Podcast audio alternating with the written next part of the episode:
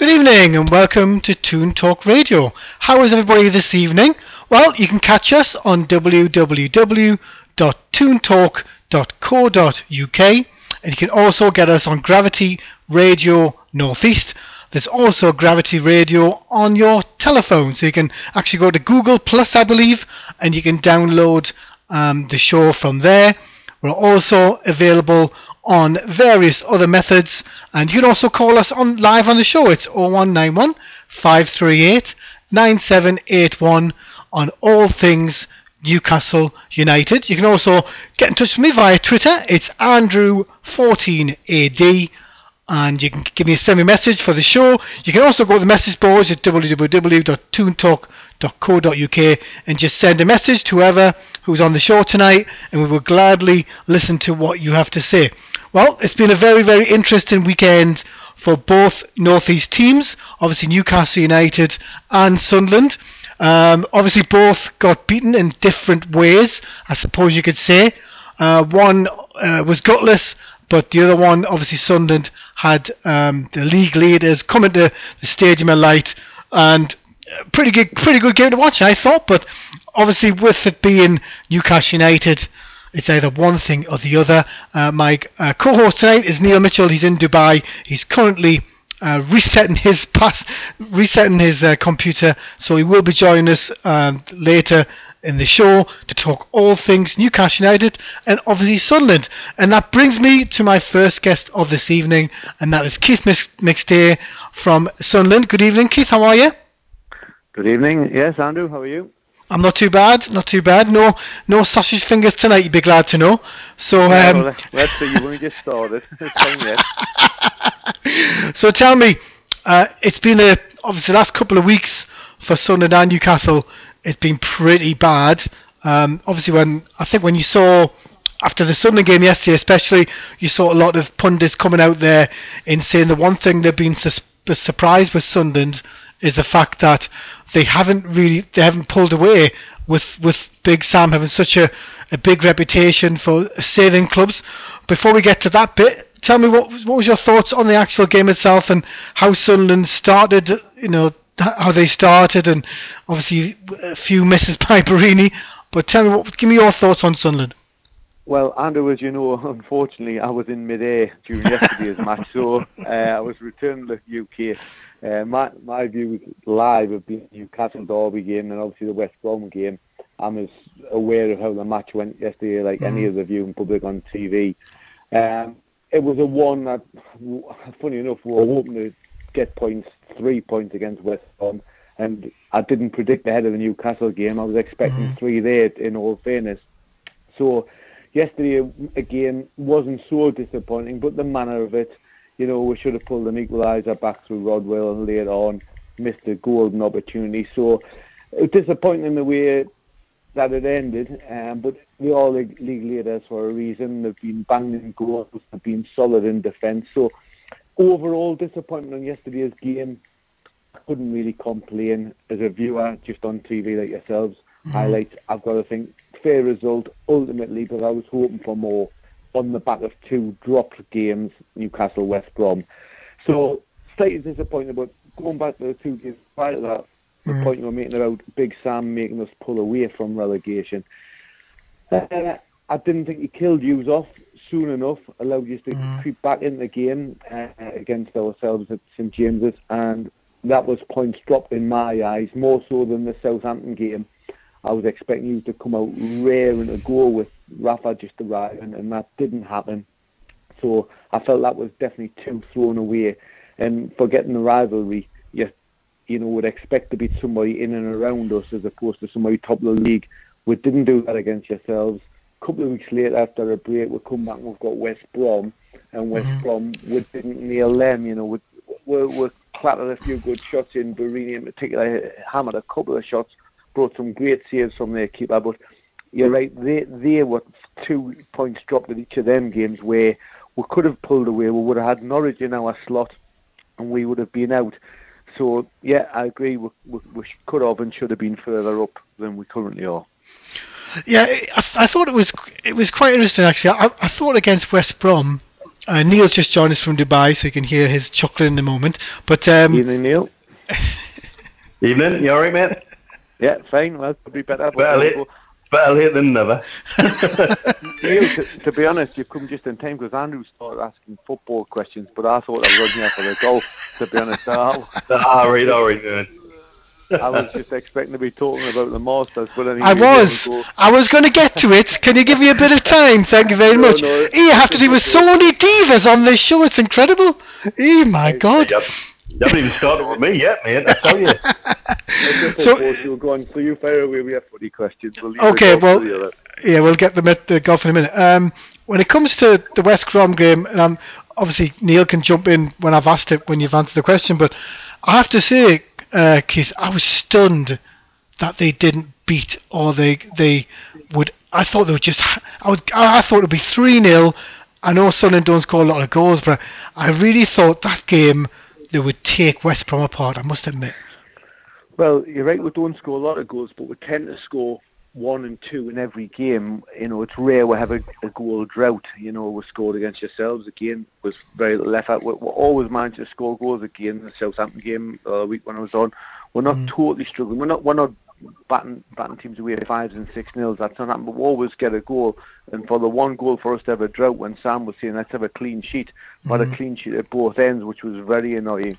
But it was a team managed by Pulis. He's got to be the biggest tramp in the northeast ever to visit. God, he's unbelievable. So, you know, he's come up there and he has literally set a team up, and he that's how he survives. It's awful football the way West Brom play, and we played pretty much decent, but we haven't got enough flair to break teams down.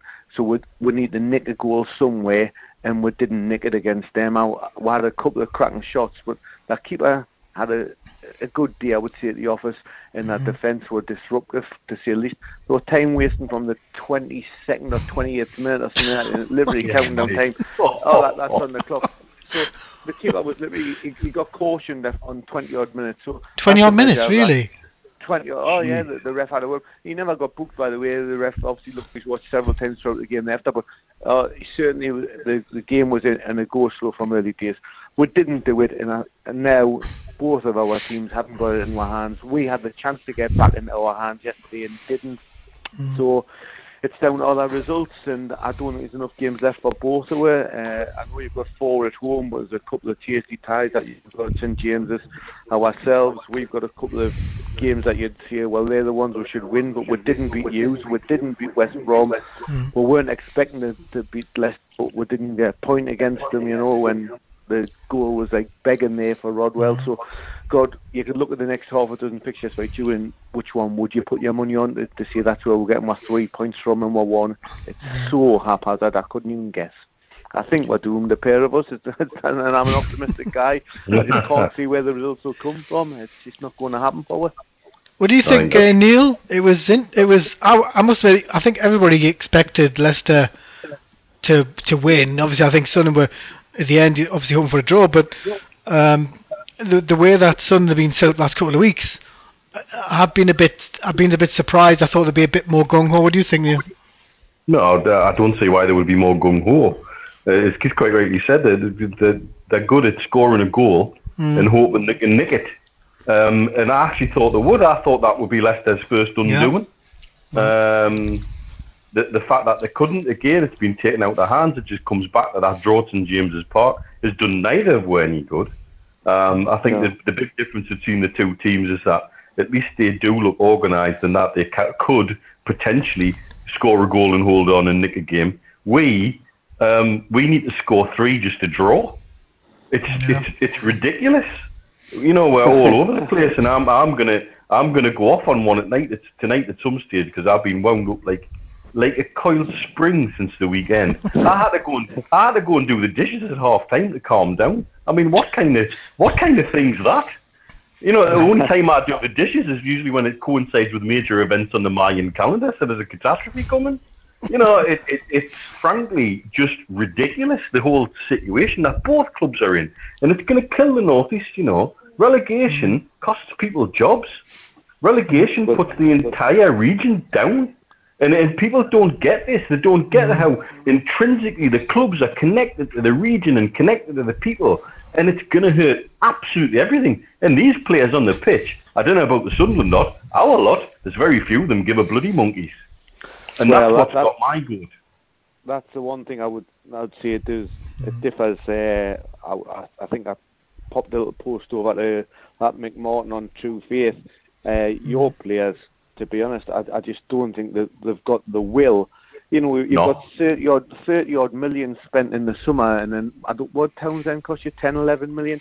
You've got players who really, on paper, both sides, by the way, have got teams that should be above Bournemouth, above West Brom, and this is Nottingham. We should be above Watford. You know, should be above Leicester. Look on paper, you look at Leicester's team on paper. Well, that's exceptional. So we'll take them out of the equation. That's they alone themselves this season. But you can name 4 or 5 teams. We should both be mid-table by just putting an average team below us. And you can see, a player hasn't quite got the skill. Bournemouth haven't spent what you have spent on just your incoming transfers this season alone. It's scary how just lazy them guys must be, because they certainly must have the ability to get these price tags put on them in the first place. They just, to be honest, I would kick the shit out of your lot. And I've said before, I'd drag 11 lads out of the ground. You've got a pick of 50,000. Most of them are men. This doesn't mean sexist, but you could easily get, and it is a man's game on a Saturday afternoon. You get them. You could get 11 lads out of the club, drag them out 20 minutes before the match, get someone that looks slim, fit enough to play, and say, look, you play on a Sunday, you play on a midweek. Yeah, lads, right, you've got a shirt on the day. I think you could get them to do more effort, and they would absolutely love it being on there for 90 minutes. Better shower that's out there, with the exception of Rob Elliott when fit, who had a blinder against us, a couple of crucial saves. He's had a blinder all season. I don't think you've got another player out there who I wouldn't be worried about putting the hook round his neck, dragging them off, and just getting anybody from the terrace and putting them on, giving them a go. Any young fit lad, I don't know who you've got in your youth team or your reserves, but bang somebody in there. I know reserves are a thing of the past, but you know, you must have a guy in the squad who's you know, not team football. Get him on Saturday. Can't do any worse. And I think the same about ourselves. We've got a young keeper there who could just be knocking on the door and just move Manoni out the way, make our defence stronger. There's options for us, and I think it's got to be drastic now. You know, drastic measures. Get the guy on, put a keeper on. You need to drag somebody from God knows where out your squad, and just some of the big names out the way, because they're doing nothing. You know, the one thing I expected, I think, in the second half, especially the Newcastle game, was the fact that they were so bad in every department, gutless cowards. You can, you know, whatever you want to put on it. But obviously Benitez come back out and he says, he was so angry. Like, I've never seen Benitez as angry as that before. Like, on the touchline, he normally tries to get the players going, and he was trying to. Then he was watching something that the player did, and hands were in the air. We couldn't believe what he was watching.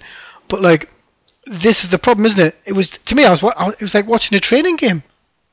At least when Sunderland play, Sunderland players play for the team. At least as a unit, exactly. You know, they make mistakes. They play as a unit. Yeah. Newcastle are all over the shop.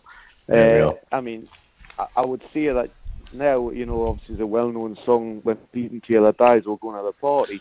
Like, to be honest, I fired it on there. I think we're going to have a party when Stephen Taylor plays, because we'll love it now. Like, every time he's on, I don't want the fella to die anytime soon. Just keep him playing there. Give him the first team slot all the time. It was, you're on about training, Andrew. That wasn't even training ground. That I watched my son. It wasn't even schoolyard. It's 11-year-old, and he knows how to jockey somebody wide. And I'll tell you what it is, if they're not going wide, you've got to just put your body in front of them, block them, or be sharp and turn, be inside. The guy had turned them inside out, and he didn't even make it look difficult to turn him inside out. That was unbelievable. Not even training ground gear. I don't know. It's like he didn't move, did he? He didn't even move, Keith, did he? Like, even when the ball, it was, I couldn't believe I was watching. He didn't take the striker for him. He was jockeying wide. The striker just took one step and just bypassed him, and that was it. Done. Unbelievable. That wasn't training ground. That was just I don't know, poor standards, poor quality. And that goes, look at both our teams, we're second and third bottom, so I'm not going to argue the toss of who's the best. We're better by a margin, but we've got to be better on some of these clubs that are above us. Let's say Watford, West Brom, goodness me, you know, Bournemouth, they're not huge clubs. They haven't had the expenditure. They haven't got the support that both our clubs have got. And it's not a case of, oh, your club's bigger than ours. We're both bigger than the clubs I'm naming, and we should be able to easily attract players. And again, regarding attracting players, and oh, is that the problem? Who really wants to go to West Bromwich? You know, you're not going to get somebody flying in from Barcelona or Madrid and picking West Bromwich. They're really not going to fly in other than pick Watford. It's not the best part of London. It's a fair old hike out of it, you know. So we're not talking about where we're having to pull somebody from the lure of Man United or an Arsenal, Man City. We're talking about beating some other clubs to the punch for a player, and we're just not doing it. We've got more will and we ain't got it. I don't know why. I don't know why that is. Yeah. Well, I don't even know if it's about will. I know what the problem's been on our part is this sort of committee decisions to sign players, and everything's just a whole leaderless mess. And I think you've had similar problems with your out the now departed director of football, whatever you want to call him, who was making signings and didn't seem to be delivering the goods. And so I think that there's part of the problem. I think another part of the problem is there's now a lot of myth that's attached to both clubs about what expectation and pressure and this, that and the other. I've got Souness out here going on about it again today. Yeah. You know, what an absolute joke. Absolute joke. But, you know, agents now swallow this. Players now swallow this. Yeah. They'd rather pick up a fair wage at a club that's a little bit under the radar, that can take over. It's a stepping stone, a real stepping stone, or a way to finish their career off and say they've been in the Premier League. And they don't want to come into that sort of the mess that both clubs are. And some of it's real, but some of it's jumped all over, you know? And picking up on what you're saying about our team, there's two of our players I would love to have 5 minutes in a room alone with them. So cool. That's so cool. Not even him. No. I'm telling you, Taylor and Janmaat, give them an appointment with a dentist and I'll sort the buggers out. I'm telling you now. Berdham should never, ever, ever wear our club shirt again. Taylor's display in that first half was frankly one of the most abominable displays I've seen from any centre-back anywhere, and I include in this Morpeth under nines. I'm telling you, I've never seen anything like that. And Janmaat, that what he did when he made that mistake for the goal, to go rolling around saying, "Oh, me groin." That's what 14-year-olds do when they're not going to win the 200 metres at a sports day. That you know, yes, it was. Then to find out he's gone into the dressing room and punched the wall and broke his hand. Yeah. Afterwards. Well, isn't that just deliberately getting yourself out of the last few games of the season?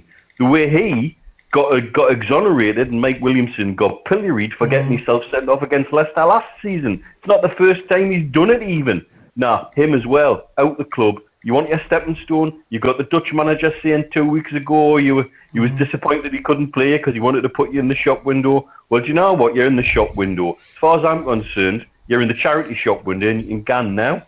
Just go and keep walking, because frankly, don't want you back.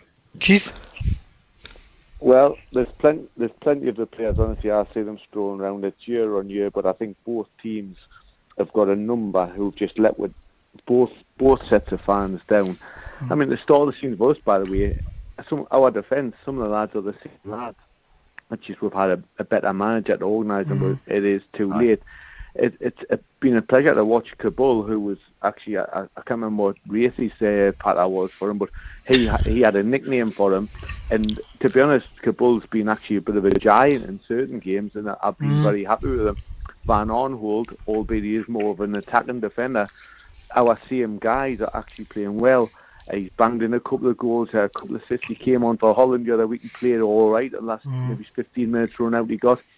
All right, he's still susceptible at the back defensive-wise, but our players actually have actually performed okay. They just, at the start of the season, you've got to question where their heads were at and what they were thinking, but I think they've gotten their feet on the ground. I'm not still totally disappointed with my team as in individual players. For us, I think our problem's been slightly different. We haven't replaced people like John O'Shea, like Catamol, or supported them by having the squad in depth to replace them if they're all having A, an injury or B, a nightmare.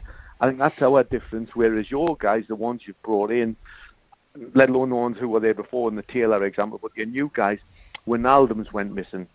Mitrovic, all right, he scored against us and he seems to have picked his head up a little bit, but before he scored against us, he scored that winner and the 1-1 draw, didn't he? He went well. You'd think, obviously, you'd just been there, the Ballon d'Or when you'd seen him perform. But ultimately, he's picked up a couple of goals, but he's still pretty much, I don't say this on your radio station, I know he is still pretty shit, you know. He wouldn't get anybody starting 11 on the Sunday appear by looking back at the weekend. Even if he scored 5, you'd still put him on the bench. He's just not very good. Wijnaldum, for whatever reason, classy guy, but just went missing. What's that guy, Chancel Mbemba, whatever he's got, Mbemba. What's he been doing? Your signings just ain't been great for you, whereas when I came on and last chat with you a few weeks ago, 3 of our 4 signings under Sam have been spectacular, Kadri, Kone and Kirkhoff, who had a nightmare debut, as we all know and spoke about last time. Our signings have been good and added to the team. Your signings have been sort of marquee signings.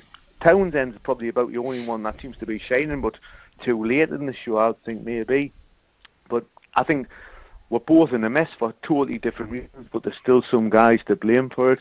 And for us, it was start of the season, points lost, and still losing them now, but not to defeats, it's 1 point instead of 3. So what do you think is going to happen for your lot? It's such a big game Sunday, it's going to be so hard to talk about, but what's your thoughts on it before I bring in Gary Taphouse? Well, my thoughts for Sunday, very briefly, it goes back a few weeks. Yourselves, we should have beat Hughes, we should have beat West Brom, and I would have loved to nick something and show what we're made of against Leicester. So it's made Sunday, huge game.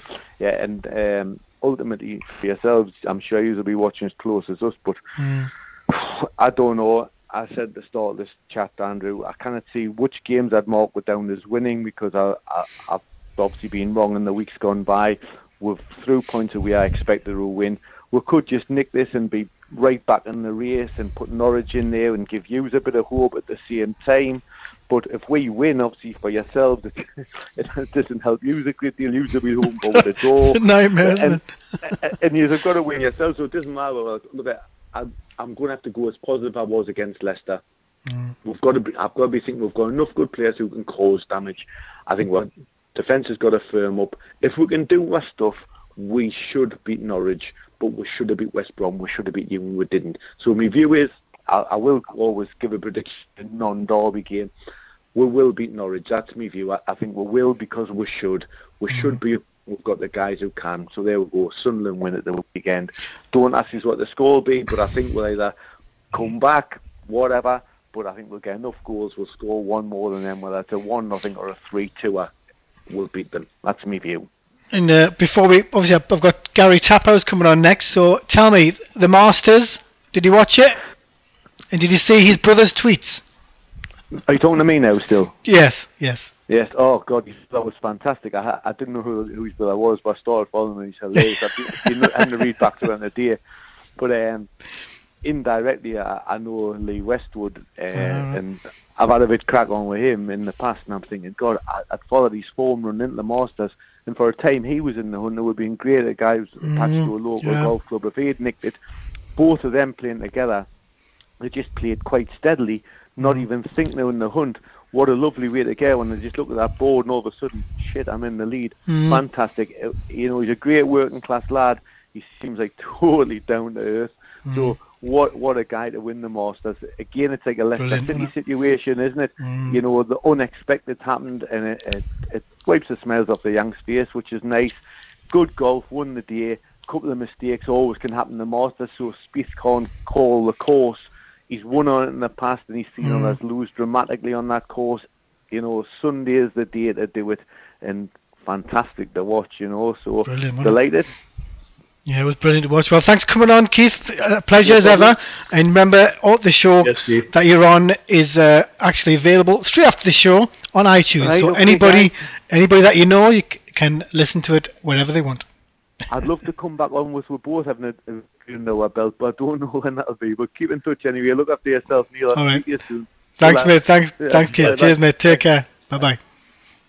Great chat there, as ever, with Keith. Obviously, my main guest this evening, it's Gary Taphouse, football commentator for Sky Sports. You also hear him on Champions League, FA Cup, MLS at TalkSport and others. His next Premier League game is Bournemouth against Chelsea. Good evening, Gary. How are you? Hey, Andrew. Yeah, very good, thanks. How's it going?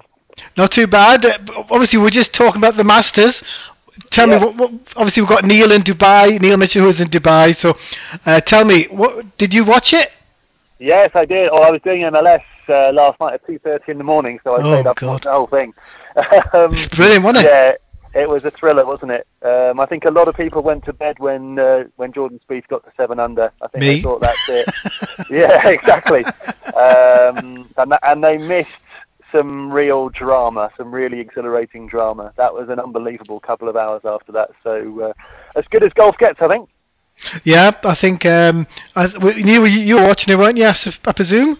I caught it as I got up this morning. I caught the tail end of it, and I went to bed looking at it thinking, oh, Spieth's got this. And when I got up this morning, I was like, what the hell's happened here?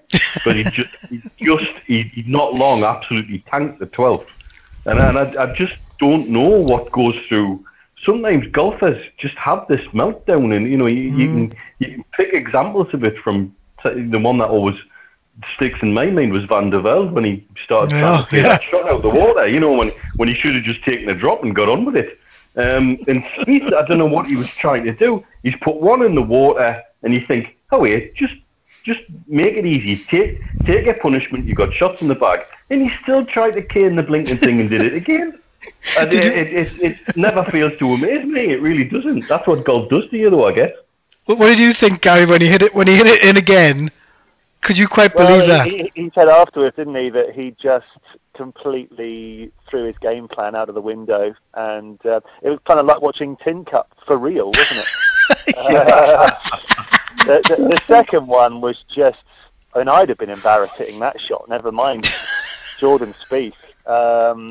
Just staggering. The amazing thing is, though, and where you've got to give him credit, is that he got himself together after that nightmare. And bird did the next hole, didn't he? So, how many players much more experienced than him would have just completely folded like a cheap tent and ended up right down the leaderboard? Instead, he actually got himself together and made a real fist of it. But just that moment of madness, which even the very best are capable of, it was just staggering, really, absolutely amazing. Obviously, the thing that kept me awake, Gary and Neil, was his brother's tweets, because I was in bed watching it. Yeah, I wasn't watching it, but because I saw his brother's tweets, I had to take a double check, and that's what made me switch it on my iPod to watch it, because I was watching the Masters via CBS. And they weren't showing, the young lad that won, which I couldn't believe. Yeah, well, I mean, you're right. The tweets were fantastic, weren't they? Very, very funny. The one about Jordan Spieth's about to putt, so I've got time to go to the toilet, have a nap, and take the chair before he hits it. Very, very good. And even. Even his own tweets, actually, in the morning, he said, I'm playing with Lee Westwood today, should be a good day. Didn't realise quite how good it was going to be. Not too many people had him down, I don't think, before the start of the week. But yeah, great story. A world away from the horrors that Newcastle United are suffering from, Andrew. Cool. Yeah, I was going to say, Gary, Neil, the thing is, Neil, Gary was actually commentating on the match because I actually was listening to him. So right. give us a feel for what you obviously you were watching the game, you were watching the players, and tell me what was your thoughts when you saw the team come in and the players warming up. What was your general feel about it before you started commenting? The first thing was when I was walking to the ground, the sheer number of Newcastle fans was unbelievable. And I was chatting to some of the media team beforehand, and they just said, again, the allocation sold out, even though they've just lost 8 away games in a row. Mm. The fans are doing their bit. That's the first thing to say. But when the team announcement came and you saw Wijnaldum playing so deep, that was the first alarm bell for me, because he's top scorer. He hardly crossed the halfway line, and it was actually, aside from that, it was actually a very attacking lineup. I mean, he really was going for it, wasn't he? The problem is, if you can't defend, then you're up against it. And I'm sure Rafa would have said, "Let's frustrate Southampton for as long as possible, not let's gift them a goal inside 4 minutes." Because as good a goal as that was, I was listening before I came on air, and you're absolutely right what you said about Stephen Taylor. I mean, to back off and turn your back against someone like Shane Long, I mean, it's unforgivable, to be honest. So, but the interesting thing after the game, Andrew, I was listening very intently to what Rafa said, and I'll quote you here. This is a direct quote from Rafa. "We have to start winning soon and change a lot of things. The commitment, the passion, the character, and the way we play." Well, what else is there? If you haven't got any of that, what have you got? Yeah, well, yeah. I mean, I think if you add then to that, you probably heard Jamal Lascelles' comment. He was very honest, wasn't he? And that's a young lad who's turned round and saying to fellow pros in the dressing room who are internationals, they've got caps, they're on bigger wages probably, and there's a great picture of him going absolutely mental, and there's 4 or 5 international players standing around him, and they just don't like they actually give a hoot, and he's going nuts, and I think that's just the pure reflection of what we've seen. I think Wijnaldum, I don't know whether Puma have invented some sort of stealth material and put it in the black shirt, stripes on my shirt or whatever, but he's just disappeared. And particularly away from him. It's the turn of the year, basically, isn't it? He hasn't been the same player. We've been saying it, away from home especially, he just, doesn't matter where you play him, you might as well just sit him on the goalpost, because he's just not there. He's not involved. He doesn't show for the ball. He doesn't want the ball. That must be a psychological issue, because to not score a single goal away from home all season is extraordinary, really. When he's played virtually every game, but when he's been available, it's that is a very, very strange one. But can you believe Gary? One thing I would say as well is I heard Rafa say that he was a lot more heartened by the second half performance. I think a lot of that was down to the fact that Southampton just moved down a couple of gears, quite honestly. Yeah. And for me, the most disappointing goal was the third one, when they took a short corner and it was 2v0. I've never seen that before. I mean, I've seen teams get caught out 2v1 on a short corner, but no one came across. We've been done on short corners 4 or 5 times. 4 or 5 times this season. It's so poor, and there's only so much Rafa can do. I was expecting to turn up. I'll be honest with you, I tipped a draw. I was expecting to turn up and see a real change in the way Newcastle defended, because what I'd heard is that he tightened things up against Leicester. There were signs that things were coming together, and I think he must have just been so disappointed by the way they defended, particularly in that first hour. I mean, it was schoolboy stuff. And to be honest, the final score flattered Newcastle. I thought they were that bad. I don't take any pleasure saying that either. As I said, I mean, the only fans I heard were the Newcastle fans, and they really did play their part. But the players, I'm afraid, really let them down. Can you believe, Gary? It hasn't kicked off. Like, I mean, properly kicked off in that dressing room. Like, I did expect, like, when you heard that Janmaat broke his broke 2 bones in his fist. Now, I actually thought, good stuff. There's been a massive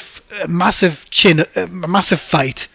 They've actually started to show something, and then you hear that he did it punching the dressing room, was it, Gary? I'm not sure where, if it was the dressing room or... So we hear. I mean, obviously I don't know the details because that's the inner sanctum, as it were. But I think we needed to see a bit more of that passion and urgency on the pitch, not in the dressing room walls. That's the disappointment for me. I right from the first whistle, I never felt this was a Newcastle side thinking... You know, it was a bit... If you take the analogy of Jordan Spieth standing on the 17th tee, he knew... He had to birdie that hole, otherwise it was over. And for me, standing over the ball at kickoff, those Newcastle players needed to have that mentality. If we do not get something from this game, then it's over. And they didn't play like that at all. It was baffling, quite honestly. I was so disappointed with the attitude, as well as individual players who let the side down, of course. But you still want to see that attitude and that commitment and that desire and that character and the personality. And it just wasn't there, any stage. What about Shelby? Shelby came in with a, he did well first couple of games. Yes, he's playing his Hollywood passes, and now he's captain, and he's disappeared. Yeah. Well, I mean, he was disappointing, wasn't he? I mean, that the passes went astray. They weren't finding their mark. I don't get the feeling that he was particularly vocal on the pitch, which is what you want from a midfield captain.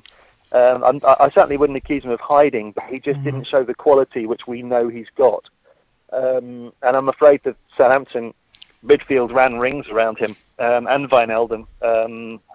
Jordi Classy, funnily enough, Ronald Koeman said last week he wanted more from him. And I still don't think he was particularly outstanding on Saturday, but he still had more than enough to help run that midfield. And when Romelu came on, even more so, quite honestly. As I said before, there's only so much Rafa can do with such a short amount of time to go before the end of the season. It does feel like you're relying on snookers at the moment.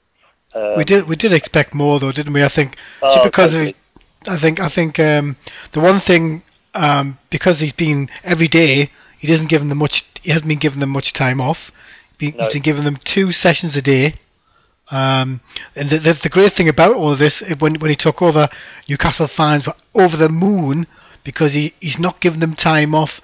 He's making them do the sessions, and he says they've been really good in training. Well, anyone can be good in training, Andrew. Yeah. It's a game. The irony is that I think the reason he was doing those double training sessions are because the side have conceded the most goals in the final 15 minutes of matches in the Premier League. Yeah. And then they start like they did on Saturday. Yeah. And funnily enough, they got better towards the end of the game. But, you can't give a side like Southampton a 2-goal start and expect to get anything from the game.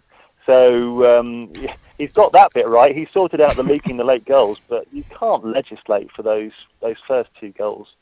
I actually thought. Well, I saw Koeman talking before the game, trying to say Newcastle are dangerous. For me, he was just licking his lips.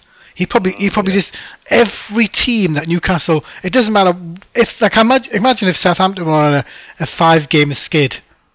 And they're really struggling for goals, and then you've got this Newcastle United team. Like, I don't know what you thought. Obviously, the Leicester game, it looked good. It really looked good. He stiffened them up. We looked like I wouldn't say we looked like a team, but at least we looked like a compact, as Rafa likes to say. But what's your thoughts on Rafa? Because I think when he's calmed it. Though the Newcastle United fans have been really calmed by him. He's got a real great presence about him. Like, have you met him? Can you give us any insight with what he's like as talk to? He doesn't give a lot away, to be honest. I think I was quite surprised by the fact that he did lash out at the players a little bit on Saturday. I think he's trying a different tack because he has very much protected them so far. And I just don't feel that he felt that he could actually protect them after that first half on Saturday. It was so bad. I think he felt that he had to get at them a little bit. And obviously the big message from Rafa after the game was that there's 2 home games coming up. I think that I think Swansea next, isn't it? It has to be 3 points. Yeah. There's no getting away from it anymore. The games are running out. The gap's getting bigger.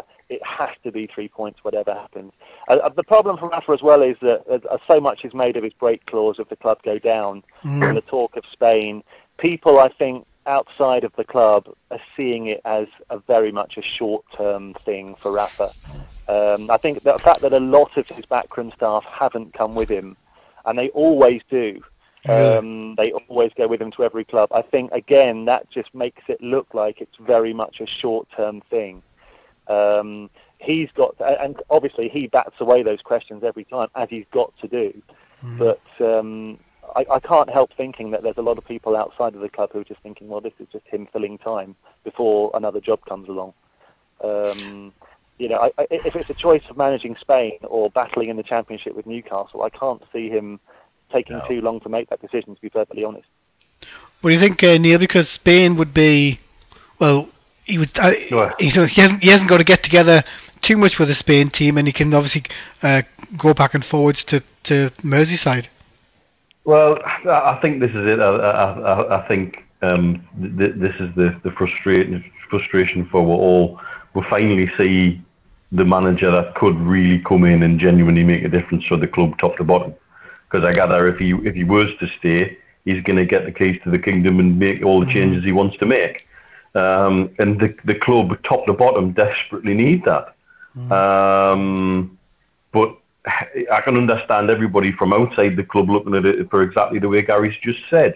My understanding from talking to people is that he could stay, but I can't see it. If the Spain job comes along, it's just not. It doesn't add up. It really. Who could turn it down? Really, who could turn that job down if they're Spanish? I just wonder, was there an opportunity to get him in earlier? Yeah. Because it all just feels like it's too late. 10 games too late, in my opinion. Yeah, it's just not enough, is it? It's not enough. Yeah, 10 games too late. And we were saying on here, and we've said every week, Gary. We've talked about it when McLaren was telling me we were making progress, and everybody's looking and saying, what progress? Backwards progress. Backwards progress. That's probably the only progress we made. And actually, I'll come back to some things we were talking about earlier about Shelby. I just think the armband's too big for Shelby. Get it back off him. Yeah. Get it onto somebody else. Well, he's not a vocal person. He's actually quite a shy and retiring person. And great, but that's not what you want from your captain, is it? You need someone who's going to be very, very vocal and telling players when they're not doing their jobs. And I don't get the feeling that he's that type of player at all.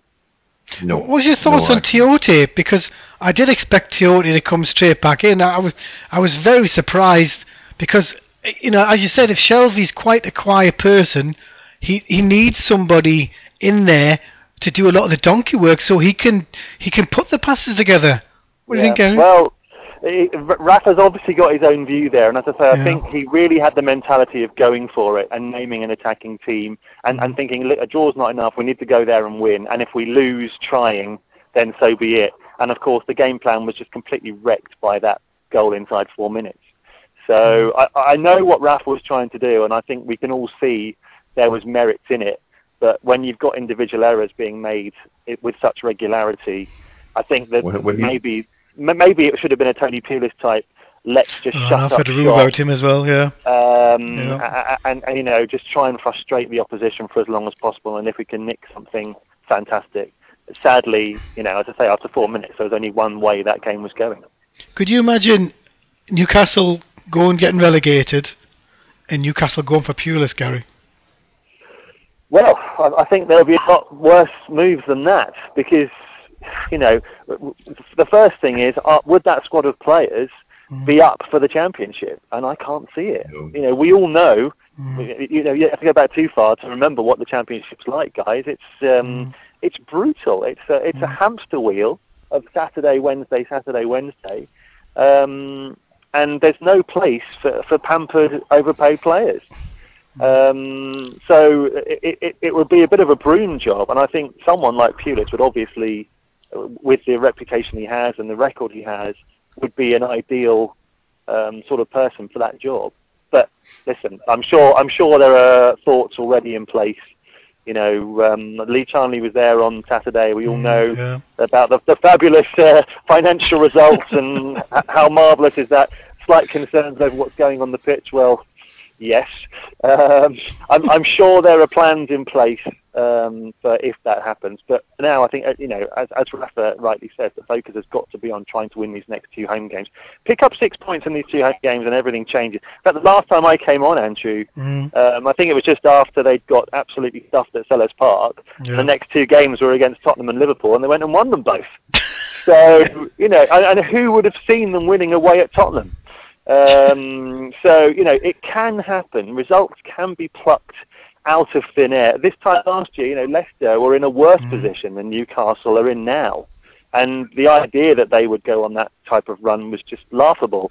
But they did. It can happen. However, things have got to be tightened up at the back. You cannot have those ridiculous schoolboy errors because, even Swansea beat Chelsea last week. They will punish Newcastle for that. What's been your thoughts on De Jong? Because we've been championing him, and it seemed to be, the press release has been coming out that Rafa really likes De Jong, and it's been quite stunning that he hasn't even. If you got one guy, a couple of guys in midfield who are struggling, De Jong has always come across as a player. He comes on, he keeps the ball, he knits it all together, and for some reason he's been brought on as substitutes. Normally, when the games are either it's 0-0 or we've got a chance or we're 1-0 in front, but he seems to bring him on when the jig's up.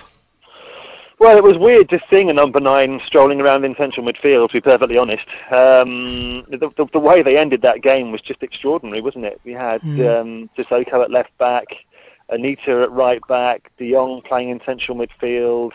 It was just all quite bizarre, to be honest. Rafa's only got, if he's going to play the way he's been playing, he can only play one front man, can't he? He's hung his hat on Mitrovic after what happened with the Norwich game. I don't think two people could argue with that. But the service he had was just non-existent, wasn't it? He thrives on that, on the likes of Townsend and doing the business. And I'm afraid Andros Townsend came to life in the second half, but it was all too late. So I don't know. I don't know what his thinking is there. I think this is what we said. At 10 games earlier, he would have had more time to assess the squad. He would have more time to evaluate the best system to put them in. I think it's all just thrown together at the moment, and he's desperately trying to find the right formula, the best 11. And I think by the time he works it out, it's going to be too late. Have you been surprised with Sunderland, the fact that the main man, the man that always comes in, sorts everything out, with Sam Allardyce? What's your take on that? Because that one's, I must admit, I did expect him when he came in. I thought, oh God, they're gonna go up the table. They're gonna have a few victories, and it just hasn't happened, is it? No. Well, that's a difficult one because, as you were saying in the discussion earlier, he did make some very good acquisitions in January, which have made a difference to their squad. A lot of people talk about Jermaine Defoe and the number of goals he scored. You need to look at how many of them actually affect the scoreline. There's quite a few consolation goals in there. So that's obviously key when you've got a goal scorer. However, I did think they would pull away a little bit more. Instead, they're right in the thick of it.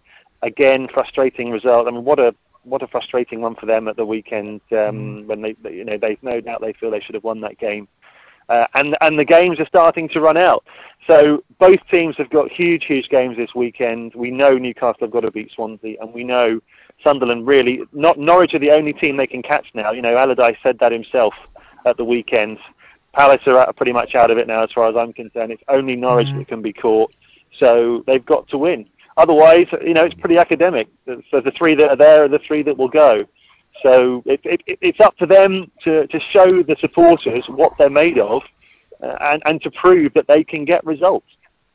The thing is, that I must admit, out of all the teams, I never expected a team to win games was Norwich, because they look haphazard. Agreed. And like that game on Saturday, Gary. My goodness, can you? It's so scary. That game's going to be so scary to watch, and it won't be pretty, will it? No, it won't be one for the purists. It won't be El Clasico, will it? But it's going to be. It'll be a bit like the Palace Norwich game on Saturday. It will be about the points. It might be the worst game of football you've ever seen, but if someone can nick the 3 points, then they are so precious. If Norwich get them, then you know it's a done deal, isn't it? If Sunderland can get them, and if Newcastle can beat Swansea, we know they can. We know that the sides are capable of getting the 3 points, but can they cut out the defensive mistakes? Can they make it count in the final third when it matters, not when they're 3-0 down? That's going to be what it's all about. And let's hope they do. Let's hope that they keep it interesting, even from a totally neutral perspective. Let's hope that it goes. You know, we don't want to see these big clubs fall at the so early on. You know, the fans deserve better. The thing is that the worst thing scenario for Newcastle, if they win on Saturday, I can't even think of what team is going to play because it's going to be. He's already said he's going to make changes. So to me, he has to bring in De Jong, no matter what. I believe a young lad called Sterry is quite handy. You got Mbemba. Is it a time to bring in players who haven't got any experience, though? Is it? I mean, that is a massive gamble, isn't it? He's got to change things because it was such a shambles on Saturday. You know, it's a no-brainer. Of course, he's got to make changes, but he's really got to assess it and decide. I wouldn't be surprised if he just go a lot more cautious. Against Swansea. I know that's not what the fans want. I know they'd love to run out at St James's and have a real go, but I just don't think that's how he's going to play it, because it might play right into Swansea's hands, that just as they've hit a little bit of form. Let Swansea come on to them, frustrate them, and then use the pace on the counter, because Newcastle have got it with Townsend and Mitrovic, etc. They can make it pay on the counter. It might be frustrating for the fans. It might be unbearably tense and nervy. But if you get a 1-0, that's all that matters. Well, the thing is that the problem is that you've got the Sunderland game and Norwich game before. Yeah, that's the sickening, isn't it? Because that's just got to be completely out of the players' minds. I mean, they can't even think about that, can they? I can't even think what the best result for Newcastle. I can't even think what the best. Like, what do you think the score is going to be? Norwich against Sunderland and Newcastle against Swansea. Well, I'm going to go for wins for both Sunderland and Newcastle, simply because they have to. They simply have to. Otherwise, we know who's going down. As far as I'm concerned, there's only 6 games left before these games. If Newcastle don't win and Sunderland don't win, the game's up, barring an absolute miracle. And I don't think either side is capable of going on a run of 4 or 5 wins consecutively, because they're not up to it with the players that they've got. The thing is, I think with the one thing is that scares me, if we do win against Swansea, it's a big if. You've got Man City coming into town, which will be live on TV.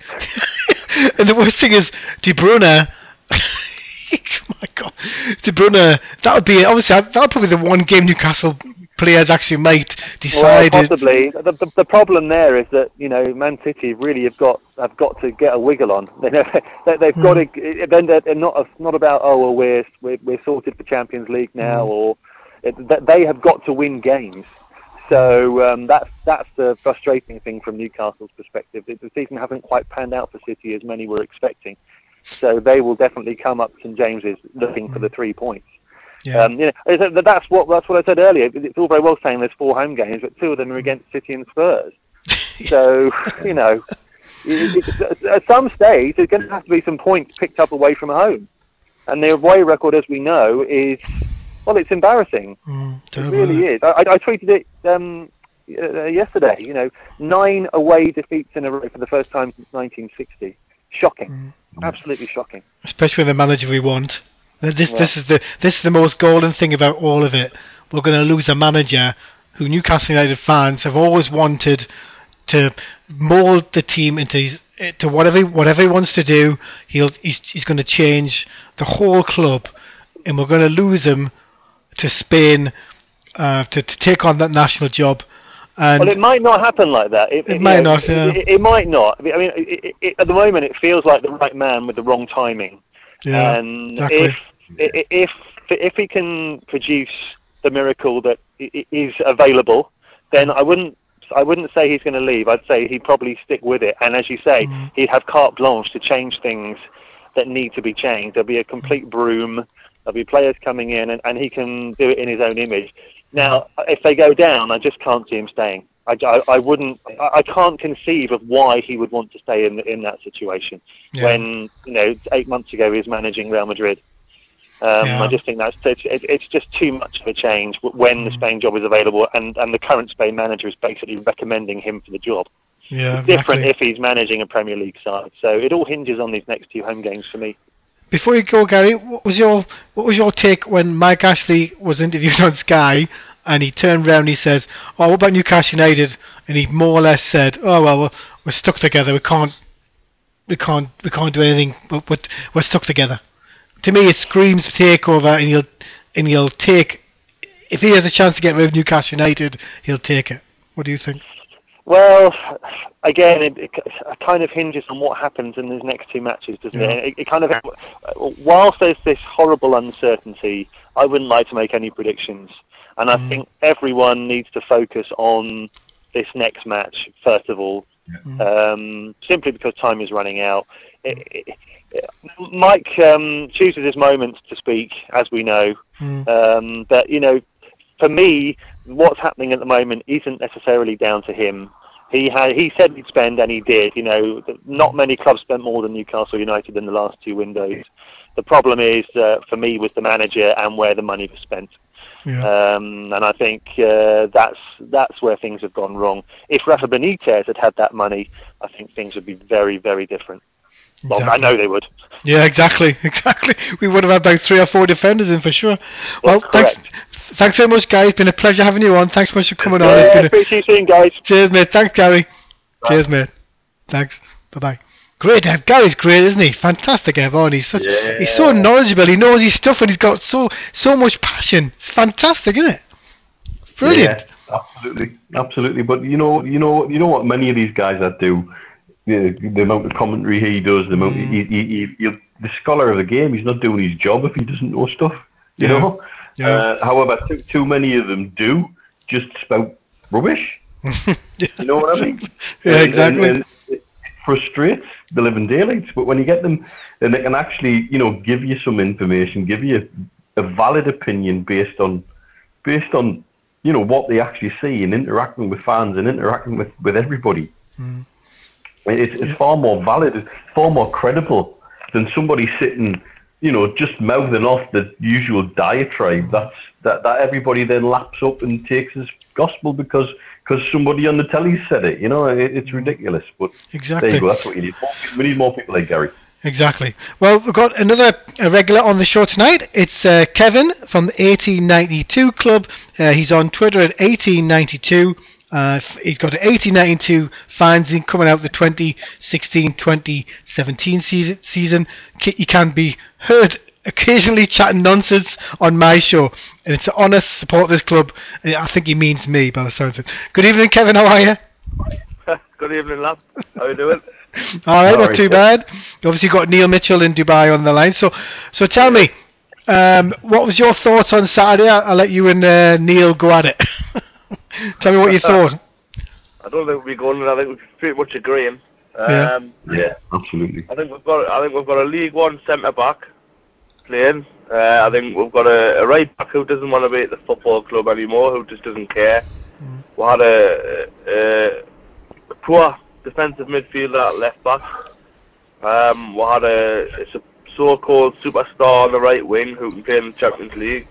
We had another player who seems to be a magician, but doesn't seem to do anything because he disappears every week. We had two English lads who looked half decent, gave her a bit of something. Mitrovic again, where was he? It's no good turning up 2 games then disappearing a game. Got his chance. And Perez is he's just overrated. Perez, people need to get off his bandwagon and realise that he's not a good footballer. He doesn't suit the way we're playing. He doesn't do anything. Overall, it was an absolute shambles. I mean, wow, we're fighting for relegation, and that is a performance of a team already relegated. And we are relegated, by the way, just to point that out. But that was a team that is already relegated. That's the worrying thing. That is the worrying thing. I think when you saw the team come in, I think obviously we'll find out what Neil thought. But when the team come in, because I he kept on saying he's going to make changes. All week he said, it sounded like he was going to make changes, but in essence, he didn't do anything. I don't see what changes we're going to actually make, to be honest. I think you've got to bring Dummett in at left back next game if he's fit, without a doubt. Hopefully Coloccini's fit. Ridiculous that we're saying that, because I'd rather not be in the team, but he's far better than Taylor. Do you start De Jong? Can he improve anything? I just don't know. To be totally honest, the team's relegated already. We're not going to stay up. I think the best we can hope for is that somehow the club managed to keep Benitez and say to him, look, get all back up and you've got the reins and you're in charge, basically, because without that, I look at the players that will leave and I wouldn't be bothered about half of them leaving. But the concern is there's nothing in that team that's going to be able to fight in that division next year, because that's where we're playing next year in the Championship, and there's no players in that team that will fight to keep us up. A young lad, 22-year-old, Lascelles, came out and slaughtered them. These superstar footballers, and said they've got no passion. Thank God someone at the club had a bit of Noah and just said, look it, where's this character? And in order they took a kid to do it, and I'm so happy he done it. Fair play to him, because I hope that kid plays for us next year in the Championship and he improves year on year now, because that's what we need at the football club. Players like that, not players like Stephen Taylor, so-called Jory, laughing when he lets a player walk past him and put the ball in the net. Laughing, turned round. I've seen that photo. All of that, like, they're a disgrace. Every single one of them are a disgrace, and that is putting it mildly.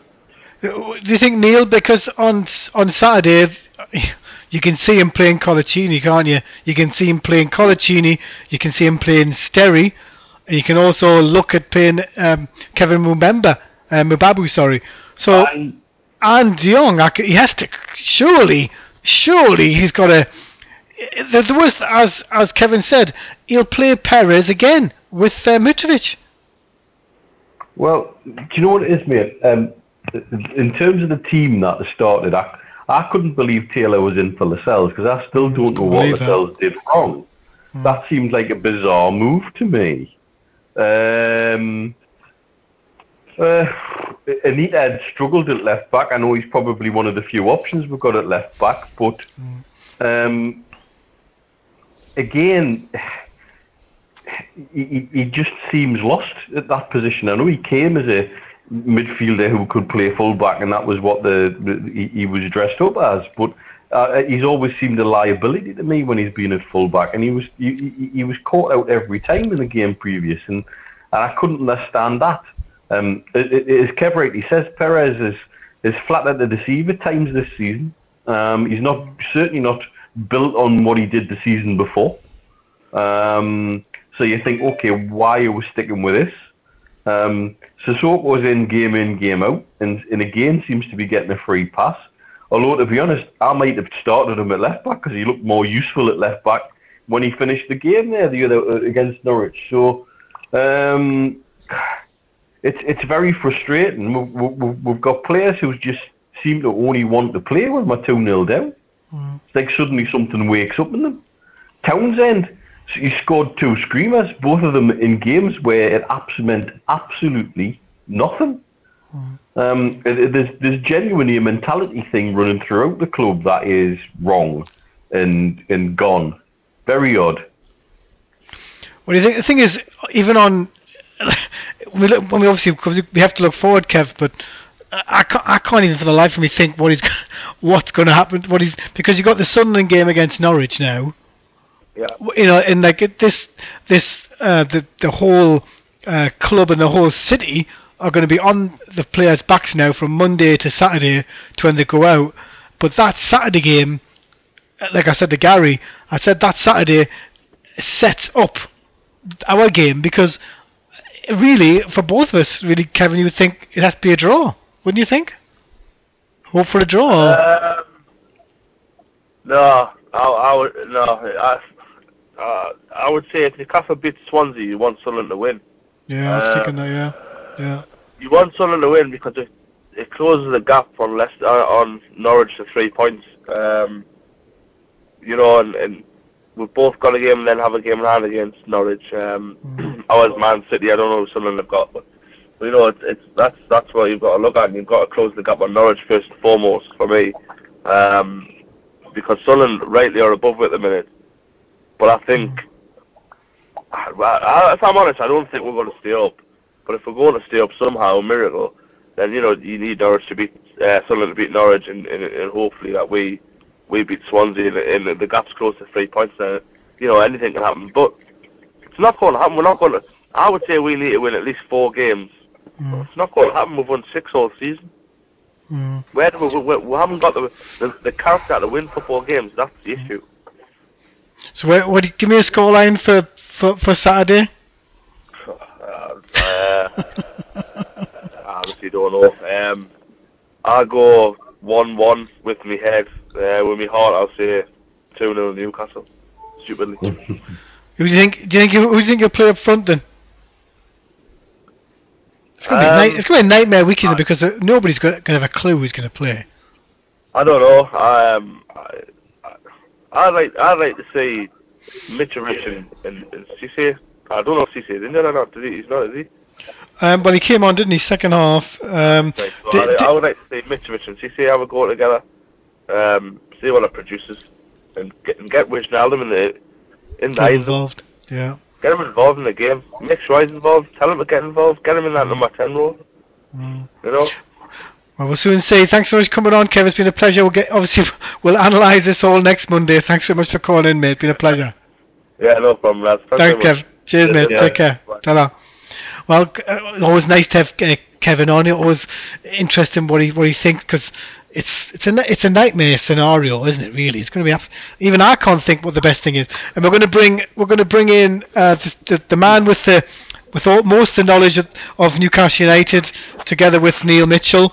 We've got Steve Hasty from Newcastle United Fans Forum. Good evening, Steve. How are you? I'm fine, guys. How are you? I'm not too bad. Not too bad.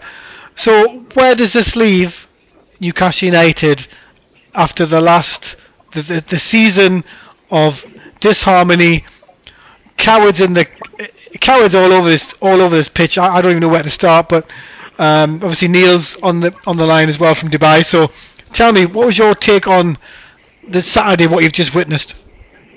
It was shocking. You know what? You build yourself up.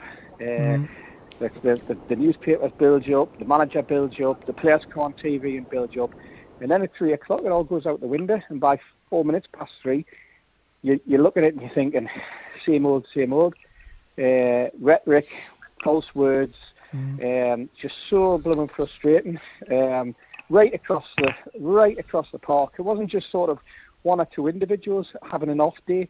It was yet again 11 players on a football pitch who just cannot blend, who obviously hate each other, who just cannot play together.